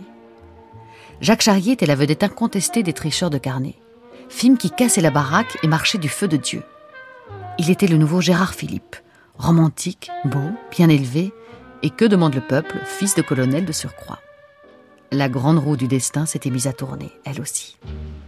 Toute la journée au studio, je voyais Jacques, je parlais avec Jacques, je répétais avec Jacques, je déjeunais avec Jacques, je jouais l'amour avec Jacques, et le soir, en rentrant à la Paul Doumer, je voyais Sacha Distel, je dînais avec Sacha, je dormais avec Sacha, en rêvant de Jacques les Scooby-Doo, les hula hoops et autres accessoires de chansons ou de danse qui traînaient à la maison commençaient sérieusement à m'exaspérer.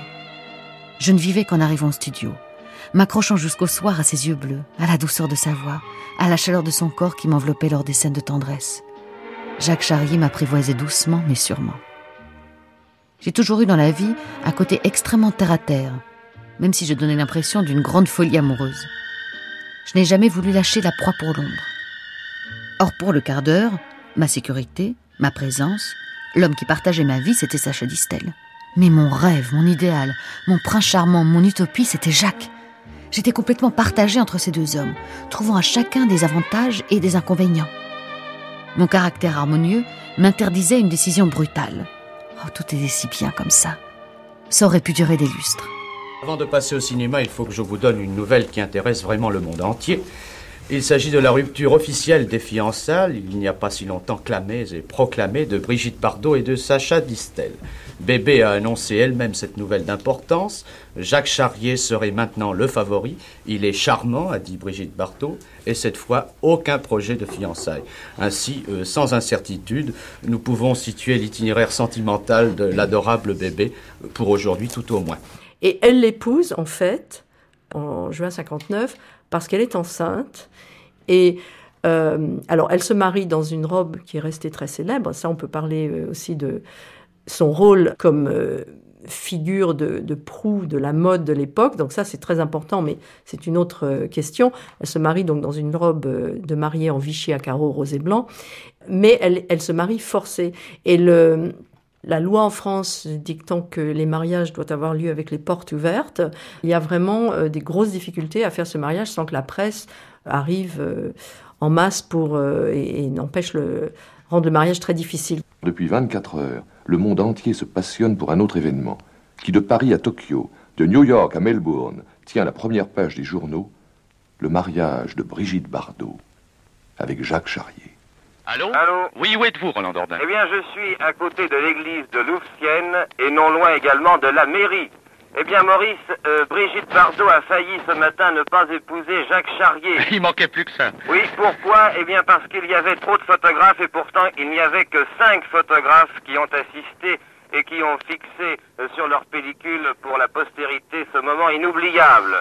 Jacques et Brigitte Charrier, vous êtes mariés et ce mariage a fait l'effet d'une bombe. Pourquoi le côté mystérieux? Pourquoi avez-vous fait un mariage si brusque, si inopiné? C'était pas brusque ni inopiné, Pour nous, non. parce qu'on a essayé simplement de le faire discrètement et sans, sans personne, comme les, comme les autres gens qui se marient dans la vie. Bien entendu, on n'y a pas réussi parce que finalement on a été trahi, trahi par quelqu'un de la mairie. Ça n'a pas été chic. Et alors, euh, le jour de notre mariage, euh, c'était assez inattendu de, de voir tant de journalistes Alors qui on sont serait- rués. On s'y serait attendu, il n'y aurait pas eu le- la, enfin, un peu la, la foire qu'il y a eu. Parce que Mais on s'y attendait pas du tout. Alors évidemment, ça, ça nous a un peu surpris. ça, ça pourra peut-être étonner beaucoup de gens, mais effectivement, on voulait, on voulait personne. On voulait faire ça dans, dans l'intimité. C'est dans l'intimité d'un wagon-lit en partance que les deux jeunes vedettes nous ont confié le lieu secret de leur lune de miel. Lorsque l'on est dans le train bleu, généralement, c'est vers la Côte d'Azur qu'on s'en va. Nous, on part en Écosse. Oui, et nous partons 15 jours en vacances. Et puis après, euh, chacun, nous, nous allons tourner un film. Pour moi, voulez-vous danser avec moi? Et moi, plein soleil avec René Clément. Et ensuite, euh, de nouveau, un petit morceau de lune de miel. Je compris, mais un peu tard, que j'avais fait une erreur monumentale en empêchant Jacques d'aller tourner plein soleil, de vivre sa vie d'homme, sa vie d'acteur, en le privant de la possibilité de se retrouver sur un pied d'égalité avec moi. Croyez-vous, euh, Brigitte Charrier, que la femme doit entièrement obéissance à son mari? Moi, je crois je que réponds non. pas. Je euh, réponds non. Non Je crois que si on aime, on obéit, non? Est-ce que la femme doit suivre son mari partout? Ah oui. Moi, j'ai bien l'intention de suivre mon mari, en tout cas. Charrier, vous êtes d'accord? Mais bien entendu, mais on va essayer de rester- synchroniser. On va essayer de faire tout ce qu'on peut pour se séparer le moins possible. Parce que vous savez, en plus, dès qu'on va être séparés, comme les gens ont plutôt tendance à tout salir, euh, on va immédiatement nous, inv- nous inventer un divorce en perspective ou quelque chose dans ce goût-là, ou des idylles à chacun dans- séparément. Avec Alors le- il vaut, il mieux ne, qu'on ne se sépare pas ou le moins possible. Le 22 avril 1959, Jacques me prit entre quatre yeux et me déclara que j'avais besoin d'avoir un enfant. Il me le dit très sérieusement, très gravement, très profondément. Un enfant? Mais il était fou. Non. Un enfant t'équilibrerait, t'apporterait la sécurité, la force, la tendresse, l'amour dont tu as tant besoin. Tu aurais un enfant à toi, qui serait ta vie, ton Dieu, ta chair. Tout le reste te paraîtrait dérisoire, stupide, inutile. Lui, Jacques, m'aimait follement, voulait mon bonheur, me voulait pour femme et voulait un enfant de moi. Je pleurais. Je voulais tant le bonheur, je voulais tant la paix, l'équilibre. Je rêvais d'une vie douce et normale. Je m'accrochais à Jacques. Je voulais le croire. Je le crus. Les jeunes mariés en général parlent d'enfants. Est-ce que vous aimeriez avoir des enfants? Mais bien entendu. Oui, moi j'aimerais beaucoup. Garçons ou filles Les deux. Combien d'enfants? Je ferai ce que je peux. Et vous aussi, Charrier Mais bien entendu. Vous seriez heureux d'avoir un enfant? Et pas de préférence, garçon ou fille, les deux? Garçon ou fille. Bon. Ou garçon et fille. Garçon et fille. Ah, les Prénom prénoms, Ah, on euh, ne les voit pas là. On ne sait pas. on n'a pas On encore aimerait quelque chose de cherché. secret, quand même. On n'a pas encore cherché, on n'en est pas là.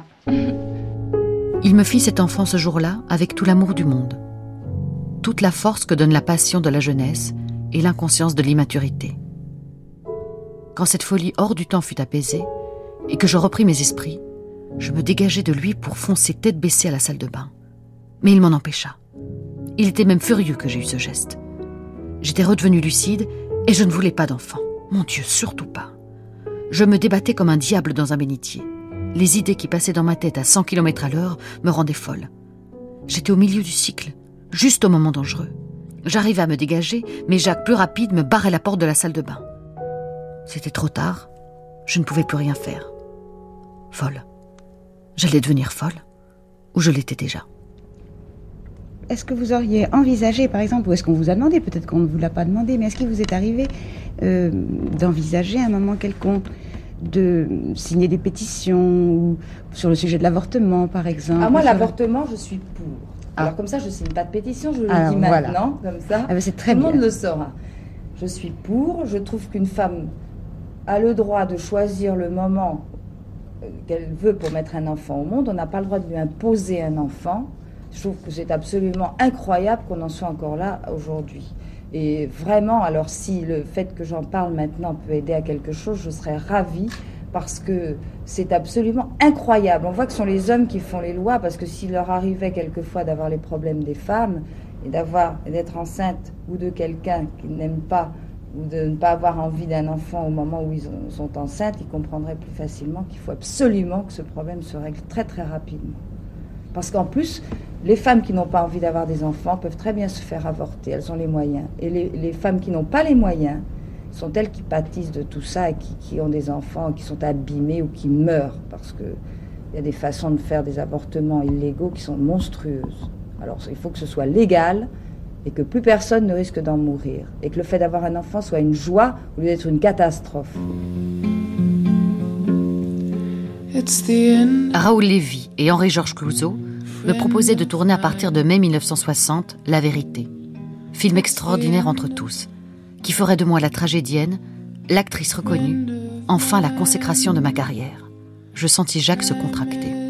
Il avait la mine fermée, les poings serrés. Il se mit à faire les 100 pas, se découpant en ombres chinoises sur le fond incandescent du feu d'artifice, puis se tournant brusquement vers Olga, mon agent. Vous pourriez peut-être me demander mon avis? Hum Je compte pour quelque chose dans vos combines, je suis son mari. C'est moi qui dorénavant déciderai de ce que ma femme tournera ou ne tournera pas. Or, je n'ai plus envie qu'elle tourne. Il faudra qu'à l'avenir, elle s'occupe de son bébé. Ce film est le dernier que je l'autorise à faire, car il était signé avant mon arrivée dans sa vie. J'étais pétrifiée d'horreur. On n'était plus à l'époque de Balzac. Comment ce petit mec, que j'entretenais par-dessus le marché, pouvait-il tenir des propos pareils à mon impresario, devant mon secrétaire, ma bonne et moi-même? C'était intolérable. La fureur me rendit muette, mais je sentis monter en moi une chaleur, une vague de force herculéenne qui me submergeait. J'aurais volontiers tué cette espèce de macho à la petite semaine qui se mêlait d'une façon si malvenue de ce qui ne le regardait pas. Olga sut garder un calme apparent et répondit qu'elle ne comprenait pas cette intervention inopinée dans une conversation d'affaires qui ne regardait qu'elle et moi. À ces mots, Jacques se précipita sur elle, l'attrapa à la gorge et hurla Je suis son mari, Dale Macrel. C'est moi qui décide maintenant et ce sera non, non et non, à jamais. Fini la poule aux œufs d'or. Fini, fini, fini. Oh, je bondis comme mu par un ressort et administrai à Jacques une somptueuse paire de gifles digne des plus grands moments du cinéma international.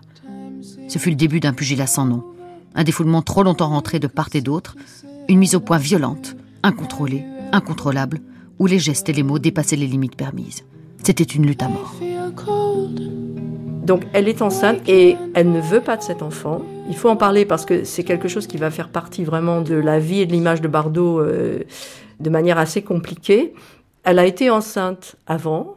Elle a pu aller, euh, comme beaucoup de femmes aisées à l'époque, elle a pu aller en Suisse pour un avortement. Donc, et là, elle est enceinte, mais sa notoriété est telle que personne ne veut faire d'avortement. Et il y a aussi la pression des parents de Jacques Charrier et de ses parents à elle pour qu'elle ait l'enfant.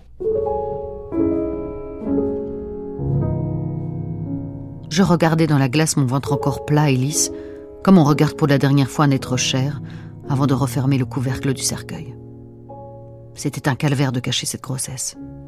Je vis des faiseurs d'anges et des faiseurs de démons, des sages-femmes qui n'avaient de sages que le nom. Je proposais des sommes fabuleuses à des médecins plus ou moins véreux.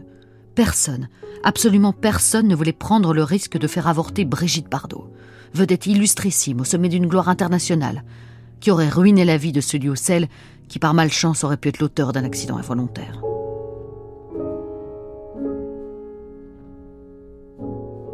Donc déjà, on voit autour du mariage, et puis ensuite autour de la naissance de l'enfant, donc qui sera en janvier 1960, dans son appartement avenue Paul Doumer à Paris, qui est assiégé par les médias et qui l'empêche d'aller euh, pouvoir accoucher à l'hôpital. Quand on lit euh, son, son récit de son accouchement dans son autobiographie initiale bébé, c'est vraiment c'est glaçant parce que c'est quelque chose d'extraordinaire. D'une part, c'est une grossesse non désirée, mais en plus euh, d'être l'objet d'un siège de cette manière. Et pour elle, c'est une expérience extrêmement traumatisante et qui va bien sûr avoir un, impact sur ses rapports avec euh, son fils, donc Nicolas, dont elle va peu s'occuper euh, ensuite. La suite, c'est la naissance de son fiston. Ça a été absolument hallucinant parce que ce qu'on a vécu là, plus personne ne peut le revivre tel que nous, nous l'avons vécu, les vieux crabes de l'époque. Il faut imaginer une jeune femme enceinte de huit mois et demi, sur le point de, mettre au monde son, bébé, complètement bloquée chez elle, sans pouvoir sortir, même pour prendre l'air, même pour acheter un timbre, même pour acheter une baguette de pain. Pourquoi? Parce que en bas de chez elle, au 71 avenue Paul Doumer, une véritable horde, une meute venue du monde entier. C'est pas uniquement les Français, on l'a dit, les Français, les paparazzi. Non. Et bien sûr, il y avait les Français en majorité. Mais les Italiens, bien sûr surtout les Italiens, les Américains, les Anglais, les Allemands, les Suédois,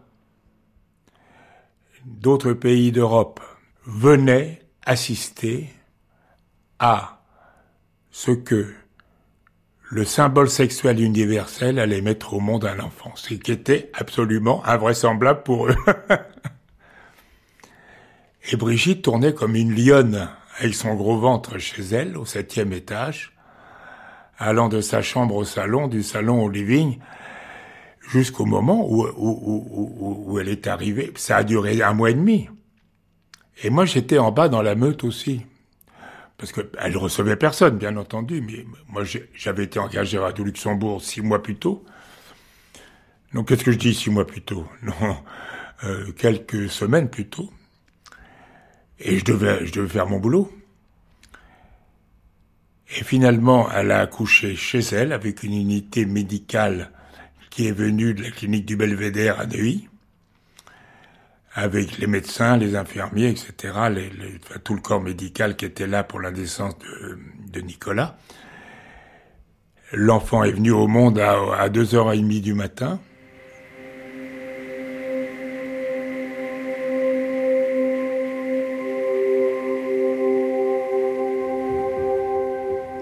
on me transporta sur cette table glacée où l'on offre son sexe comme sur un autel au moment du sacrifice.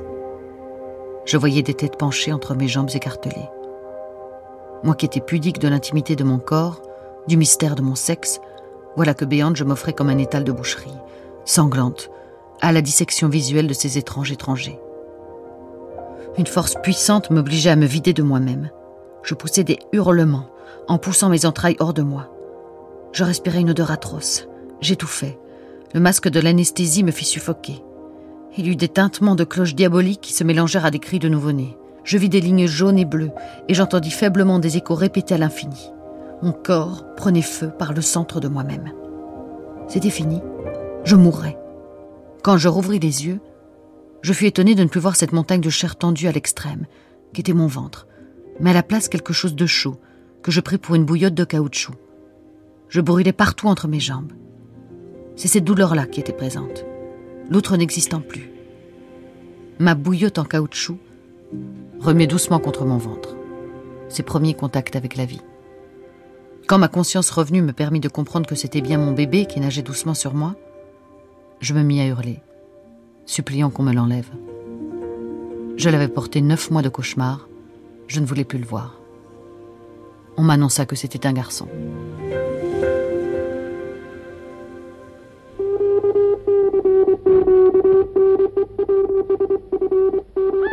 Avenue Paul Doumer, cela doit vous mettre sur la voie. Voici l'immeuble que les cinéastes du monde entier ont assiégé en vain depuis cinq jours. Depuis cinq jours, les caméras du monde entier ont été refoulées. Sauf celle de cinq colonnes à la une. Le vigile lui-même nous a laissé passer. Le chien aussi. Jacques Charrier sait déjà le tenir. Modestement vêtu, Nicolas est charmant. Les journaux du monde entier ont publié la photographie de Nicolas et de sa mère. Certains sourient de l'importance accordée à cette naissance. Cela prouve que Brigitte Bardot est très célèbre, mais je ne vois pas pourquoi cette célébrité l'empêcherait d'être aussi une femme comme les autres, une femme plus heureuse depuis cinq jours. Alors disons-lui simplement que Nicolas est beau et laissons-les se sourire entre eux.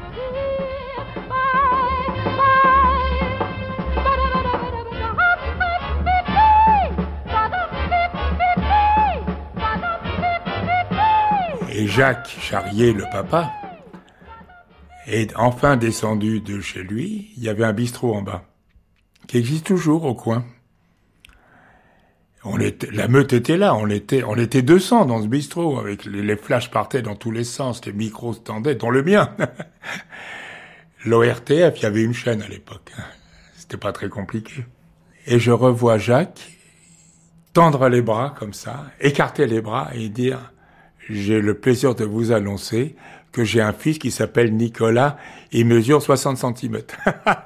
C'est une image qui est restée et qui, est de, qui, qui, a fait la une partout.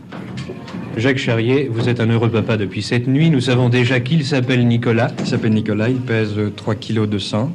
Il a les yeux Il a les yeux bleus. Les cheveux Les cheveux châtains. Les cheveux châtains, nous savons beaucoup de choses sur il lui. Il a une peau merveilleuse. Est-ce que je pourrais vous demander maintenant si le choix du prénom a été difficile parce qu'on sait que les heureux futurs parents discutent toujours si c'est un Ben non, garçon, voilà, on l'appellera euh, comme cela, si c'est une fille, autrement. Non, non, non, on a, on a toujours été d'accord pour le nom. Euh, D'autant plus que nous avons des origines euh, lorraines, ma femme et moi. Et Saint-Nicolas, c'est le patron de la Lorraine. Brigitte a accepté pour match de faire la première photo avec son bébé et son mari, évidemment. Photo qui valait 100 millions à l'époque, c'était hallucinant. On n'imagine pas ce que ça... La bardolatrie ne peut pas s'expliquer aujourd'hui. Il faut l'avoir vécu comme je l'ai vécu, comme mes, vieux confrères l'ont approché pour se rendre compte de ce que c'était. C'était complètement hallucinant. La chasse à Bardot, elle a essayé de, de se foutre trois fois en l'air quand même. Hein. Elle n'en pouvait plus. Je veux dire, c'était, il fallait, la traque à ce niveau-là, on ne peut pas imaginer ce que c'est. Et elle a, elle a tenu le coup. Elle a compris qu'il fallait qu'elle fasse face. Elle s'est pas offerte entre guillemets à tout le monde. Elle a choisi ses médias. Match était prioritaire. D'autres copains aussi. Et puis voilà. Voilà l'histoire. Pouvez-vous nous donner des nouvelles de la maman? J'aurais dû commencer par cela. Eh bien, ma femme, ma femme est- va très bien. euh, elle est en pleine forme. Elle a subi ça merveilleusement. Elle a, avec beaucoup de courage. Et elle est en excellente santé maintenant. C'est le docteur Boinet qui l'a accouchée avec. Tout s'est donc très bien passé. Oui. Quand est-ce que nous pourrons la voir? Eh bien, alors ça, euh, ça dépend du, du docteur qui la soigne. C'est tout. Mais est-ce que vous pouvez euh, peut-être... ma- malheureusement, vous n'êtes pas tout seul, vous comprenez. Je sais, je sais. Mais est-ce qu'on peut tout ça de n'est pas très, très recommandé à une jeune maman de, de subir l'assaut de... Oui, ce serait un peu prématuré, mais est-ce que tout Par même la suite, pouvez, euh, on l'a critiqué comme mauvaise mère en- et Jacques Charrier a fait figure de père exemplaire. En fait, quand on regarde de plus près, c'est sa sœur à lui qui, en gros, s'est occupée de l'enfant. Mais euh, il a, disons, joué le beau rôle. Et Bardot, euh, dans son autobiographie euh, publiée euh, beaucoup plus tard, a fait part de ses doutes par rapport à la maternité, ce qui a donné, fait l'objet de, de critiques absolument euh, d'une très grande violence par rapport à elle, parce que c'est une femme qui a osé dire ben, Je ne voulais pas avoir d'enfant.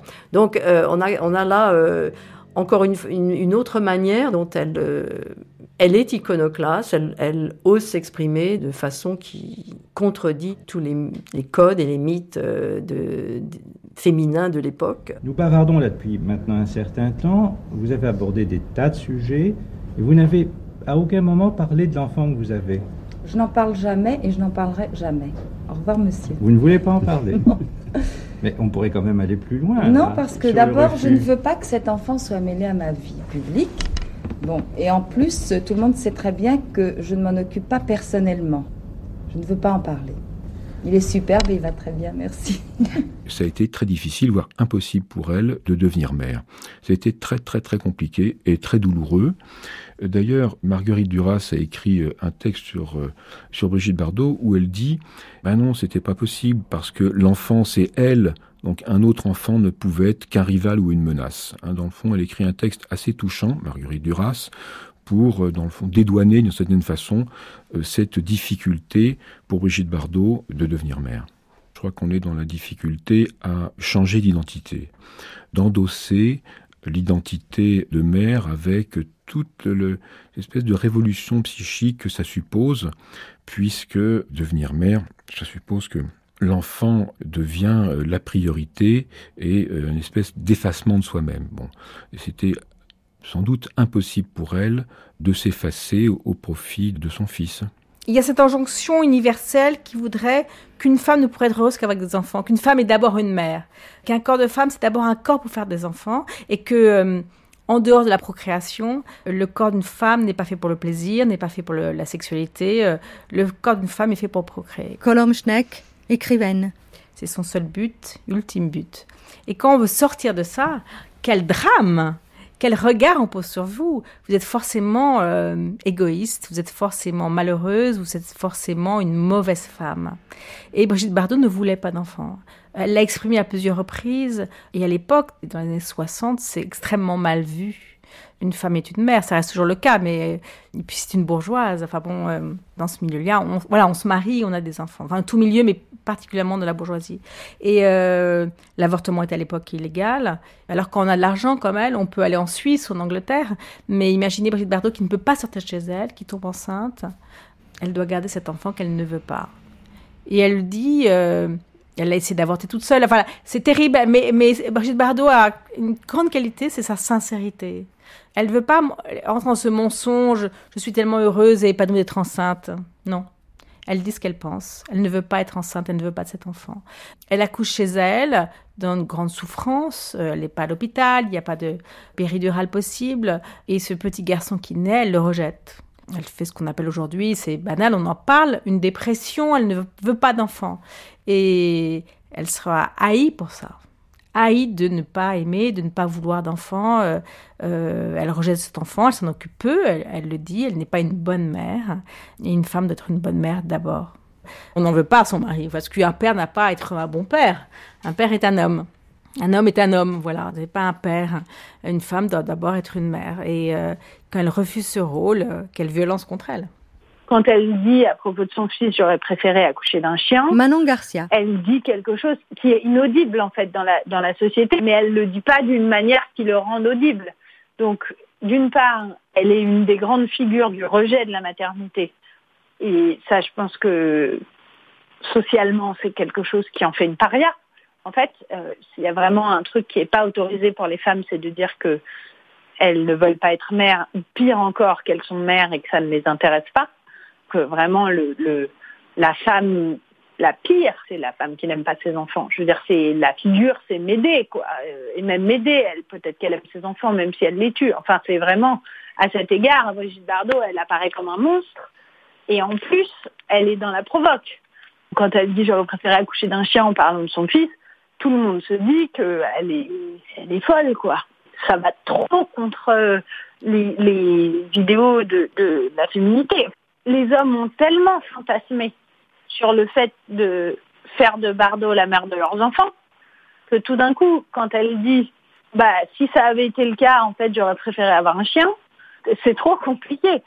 Moi, à la limite, euh, je dirais que ce qu'il y a de plus féministe chez elle, c'est sa revendication de, son rejet de la maternité. Euh, ça, c'est un truc très fort d'oser dire euh, ce que beaucoup de femmes pensent et que personne n'ose dire. Euh, J'avais lu des déclarations, j'avais lu, euh, j'avais écouté Bardot. Il avait dit que sa grossesse, c'était un- une façon, une sorte de cauchemar. Ariane Harvix, écrivaine. Qu'elle croyait pas du tout au lien, au lien de sang, du sang. Il croyait pas à cette filiation. Il démontait le lien sacré, cette sacralité, il l'a, il l'a démonté. Et c'était, je trouvais ça extraordinaire pour moi. Parce que mes personnages, ils sont pas dans, dans une morale d'époque, ils sont pas dans la vie en pensante. Mes personnages, ils sont toujours dans, oui, à démonter euh, cet amour que normalement on ressent pour un, un enfant quand il, il vient de naître. Et moi, je trouve extraordinaire qu'elle elle a, elle a rien ressenti. Après l'accouchement, elle a dit foutez-moi la paix, je veux plus le voir, je ressens, je ressens rien, c'est pas ma faute si cet enfant ne me provoque pas l'instinct maternel et l'amour. Et pendant que j'écrivais euh, Ma tante à molle, crève mon amour, j'ai vu des émissions à la télé en France où il y avait des sortes d'établissements, des instituts, je sais pas, des, des hôpitaux pour les mères qui venaient d'accoucher et ressentaient rien. En fait, le lien d'amour, le sentiment, il était coupé. Il fallait le créer, il fallait inventer ce, cet amour. Mon, mon personnage, c'est pareil. Elle, euh, parfois, elle regarde son bébé et elle ressent rien. C'est troublant, c'est perturbant. Elle sent rien. Elle voit pas dans cet enfant son fils. Elle se voit pas elle-même dans cet enfant. Donc, elle doit faire semblant d'être mère. Cette espèce de théâtralité, de mise en scène, de en, d'imposture. Faire semblant d'aimer, faire semblant d'être heureuse, faire semblant d'être une mère attentive, euh, aimante. Je crois que petit à petit, dans les sociétés, en, en Occident, hein, dans les démocraties, entre guillemets, petit à petit, mais très doucement, très lentement, il y a des voix qui disent je veux pas être mère, c'est pas une maladie, j'ai pas le cancer, un tumor. L'effet de pas vouloir devenir mère ne fait pas de moi une léprose, j'ai pas la lèpre, etc. Mais c'est encore plus difficile, et je comprends pourquoi en même temps, plus complexe à accepter philosophiquement par la société, moralement, etc., d'être mère et ne pas vouloir être mère. Ça, c'est encore plus radical, je crois, plus associé au crime, jugé comme s'il y avait quelque chose qui marchait pas dans sa tête, associé quelque sorte à la folie, une sorte de névrose, euh, folie, et une femme qui a été mère, qui est devenue mère, qui a accouché d'un enfant et qui ne l'aime pas comme il faut aimer, parce que c'est aussi ça. Combien de façons d'aimer, combien de façons de... L'amour, c'est quoi quel, quel amour Comment De quelle façon C'est quoi l'amour Etc. Quelle nature a l'amour quelle matière, etc., etc. Bon, c'est pour ça qu'on écrit, non, pour démonter tout ça, déconstruire. Mais euh, une femme qui n'aime pas les, son enfant, ses enfants comme il faut les aimer, qui ne fait pas les gestes appropriés, ah bah, je, vous, je peux vous dire, même dans les familles les plus intellectuelles, euh, bourgeoises, bobos, euh, je peux vous dire qu'elle est regardée euh, comme s'il était une malade mentale, associée à une maladie mentale. Mais c'est vrai, Brigitte Bardot m'avait donné aussi cette inspiration quand elle a dit, je sais pas si c'est vrai qu'elle a dit ça, mais en tout cas c'est intéressant, j'aurais préféré accoucher d'un chien. Là, je me suis dit, là, c'est extraordinaire. Parce que extraordinaire dans les sens dramaturgiques, encore une fois, il faut tout le temps le rappeler, euh, parce qu'il y a la censure, le tribunal moral, et euh, parce qu'elle aurait préféré accoucher d'un chien, c'est-à-dire cet amour qu'elle éprouve pour les animaux qu'on connaît, et elle se sent aimante, elle aime les animaux et pas du tout les êtres humains qui les font peur. Elle dit, les bébés me font peur, j'ai pas envie. C'est vrai qu'il y a quelque chose de monstrueux dans un bébé. Bon, on le sait dans les peintures, on le voit dans les peintures, Goya, Velázquez, enfin, tous les peintures. Et euh, cette peinture où l'homme mange ses enfants, c'est bon. Et euh, avant, il y avait beaucoup plus de liberté. Les Grecs, non, les Médée, tout ça. Après, il y a une régression par rapport à la liberté de l'art de, montrer les enfants et la maternité comme une monstruosité. It's the. Brigitte Bardot et Jacques Charrier divorcent. Tentative de conciliation hier après-midi à Paris devant le juge Couder, mais rien à faire, tous les deux sont bien décidés. Motif invoqué par bébé, mon mari a quitté le domicile conjugal. Motif invoqué par Jacques Charrier, ma femme mène une existence indépendante et incompatible avec la vie de famille. Non, Jacqueline Baudrier, ni pour bébé, ni pour Jacques Charrier, ni pour l'un, ni pour l'autre, il n'a été question d'adultère. Et que devient le petit garçon Nicolas dans tout cela? Eh bien, l'enfant est théoriquement confié au père, mais il devra être remis six mois par an à sa mère, chacun ayant un droit de visite illimité.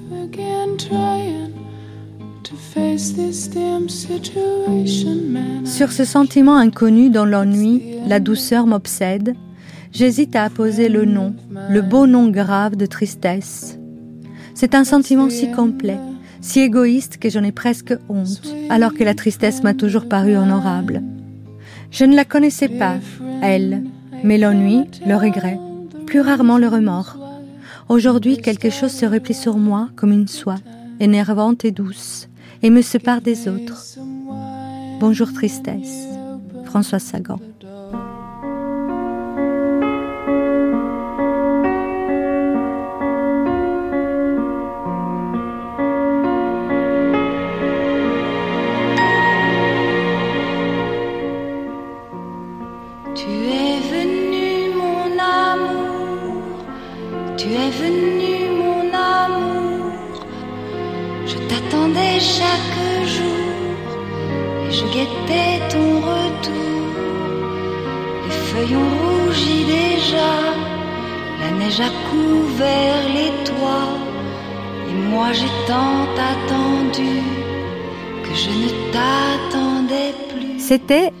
Brigitte Bardot à nu, troisième partie, Blonde, avec Alain Votrachka, Ginette Vincendo, Marie-Dominique Lelièvre, Laurent Maldorf, Manon Garcia, Jean Bouquin, Christian Brincourt, Colombe Schneck et Ariana Harwitz. Virginie Efira lit les mémoires de Brigitte Bardot, avec les voix de Sonia Masson et Régis Royer. Archilina Véronique Jolivet et Amélie Briand-le-Jeune. Attaché de production, Morgan Morcel. Prise de son, Hélène Langlois, Christophe Papon, Jérémy Tuile, Alexandra Bergel et Laurent Macchetti. Mixage, Régis Nicolas. Une série documentaire de Simonetta Greggio, réalisée par Julie Béressi. Et demain, La Vérité. Une vraie actrice, harcelée par les paparazzi, la bardolatrie et le mépris, celui de Godard, les avions vers Rio avec Bob Zagori et les jets privés avec Gunther Sachs. La fleur s'ouvrira, je danserai avec toi. Tu vois, je danse déjà. Demain durera toujours. Tu es venu, mon amour.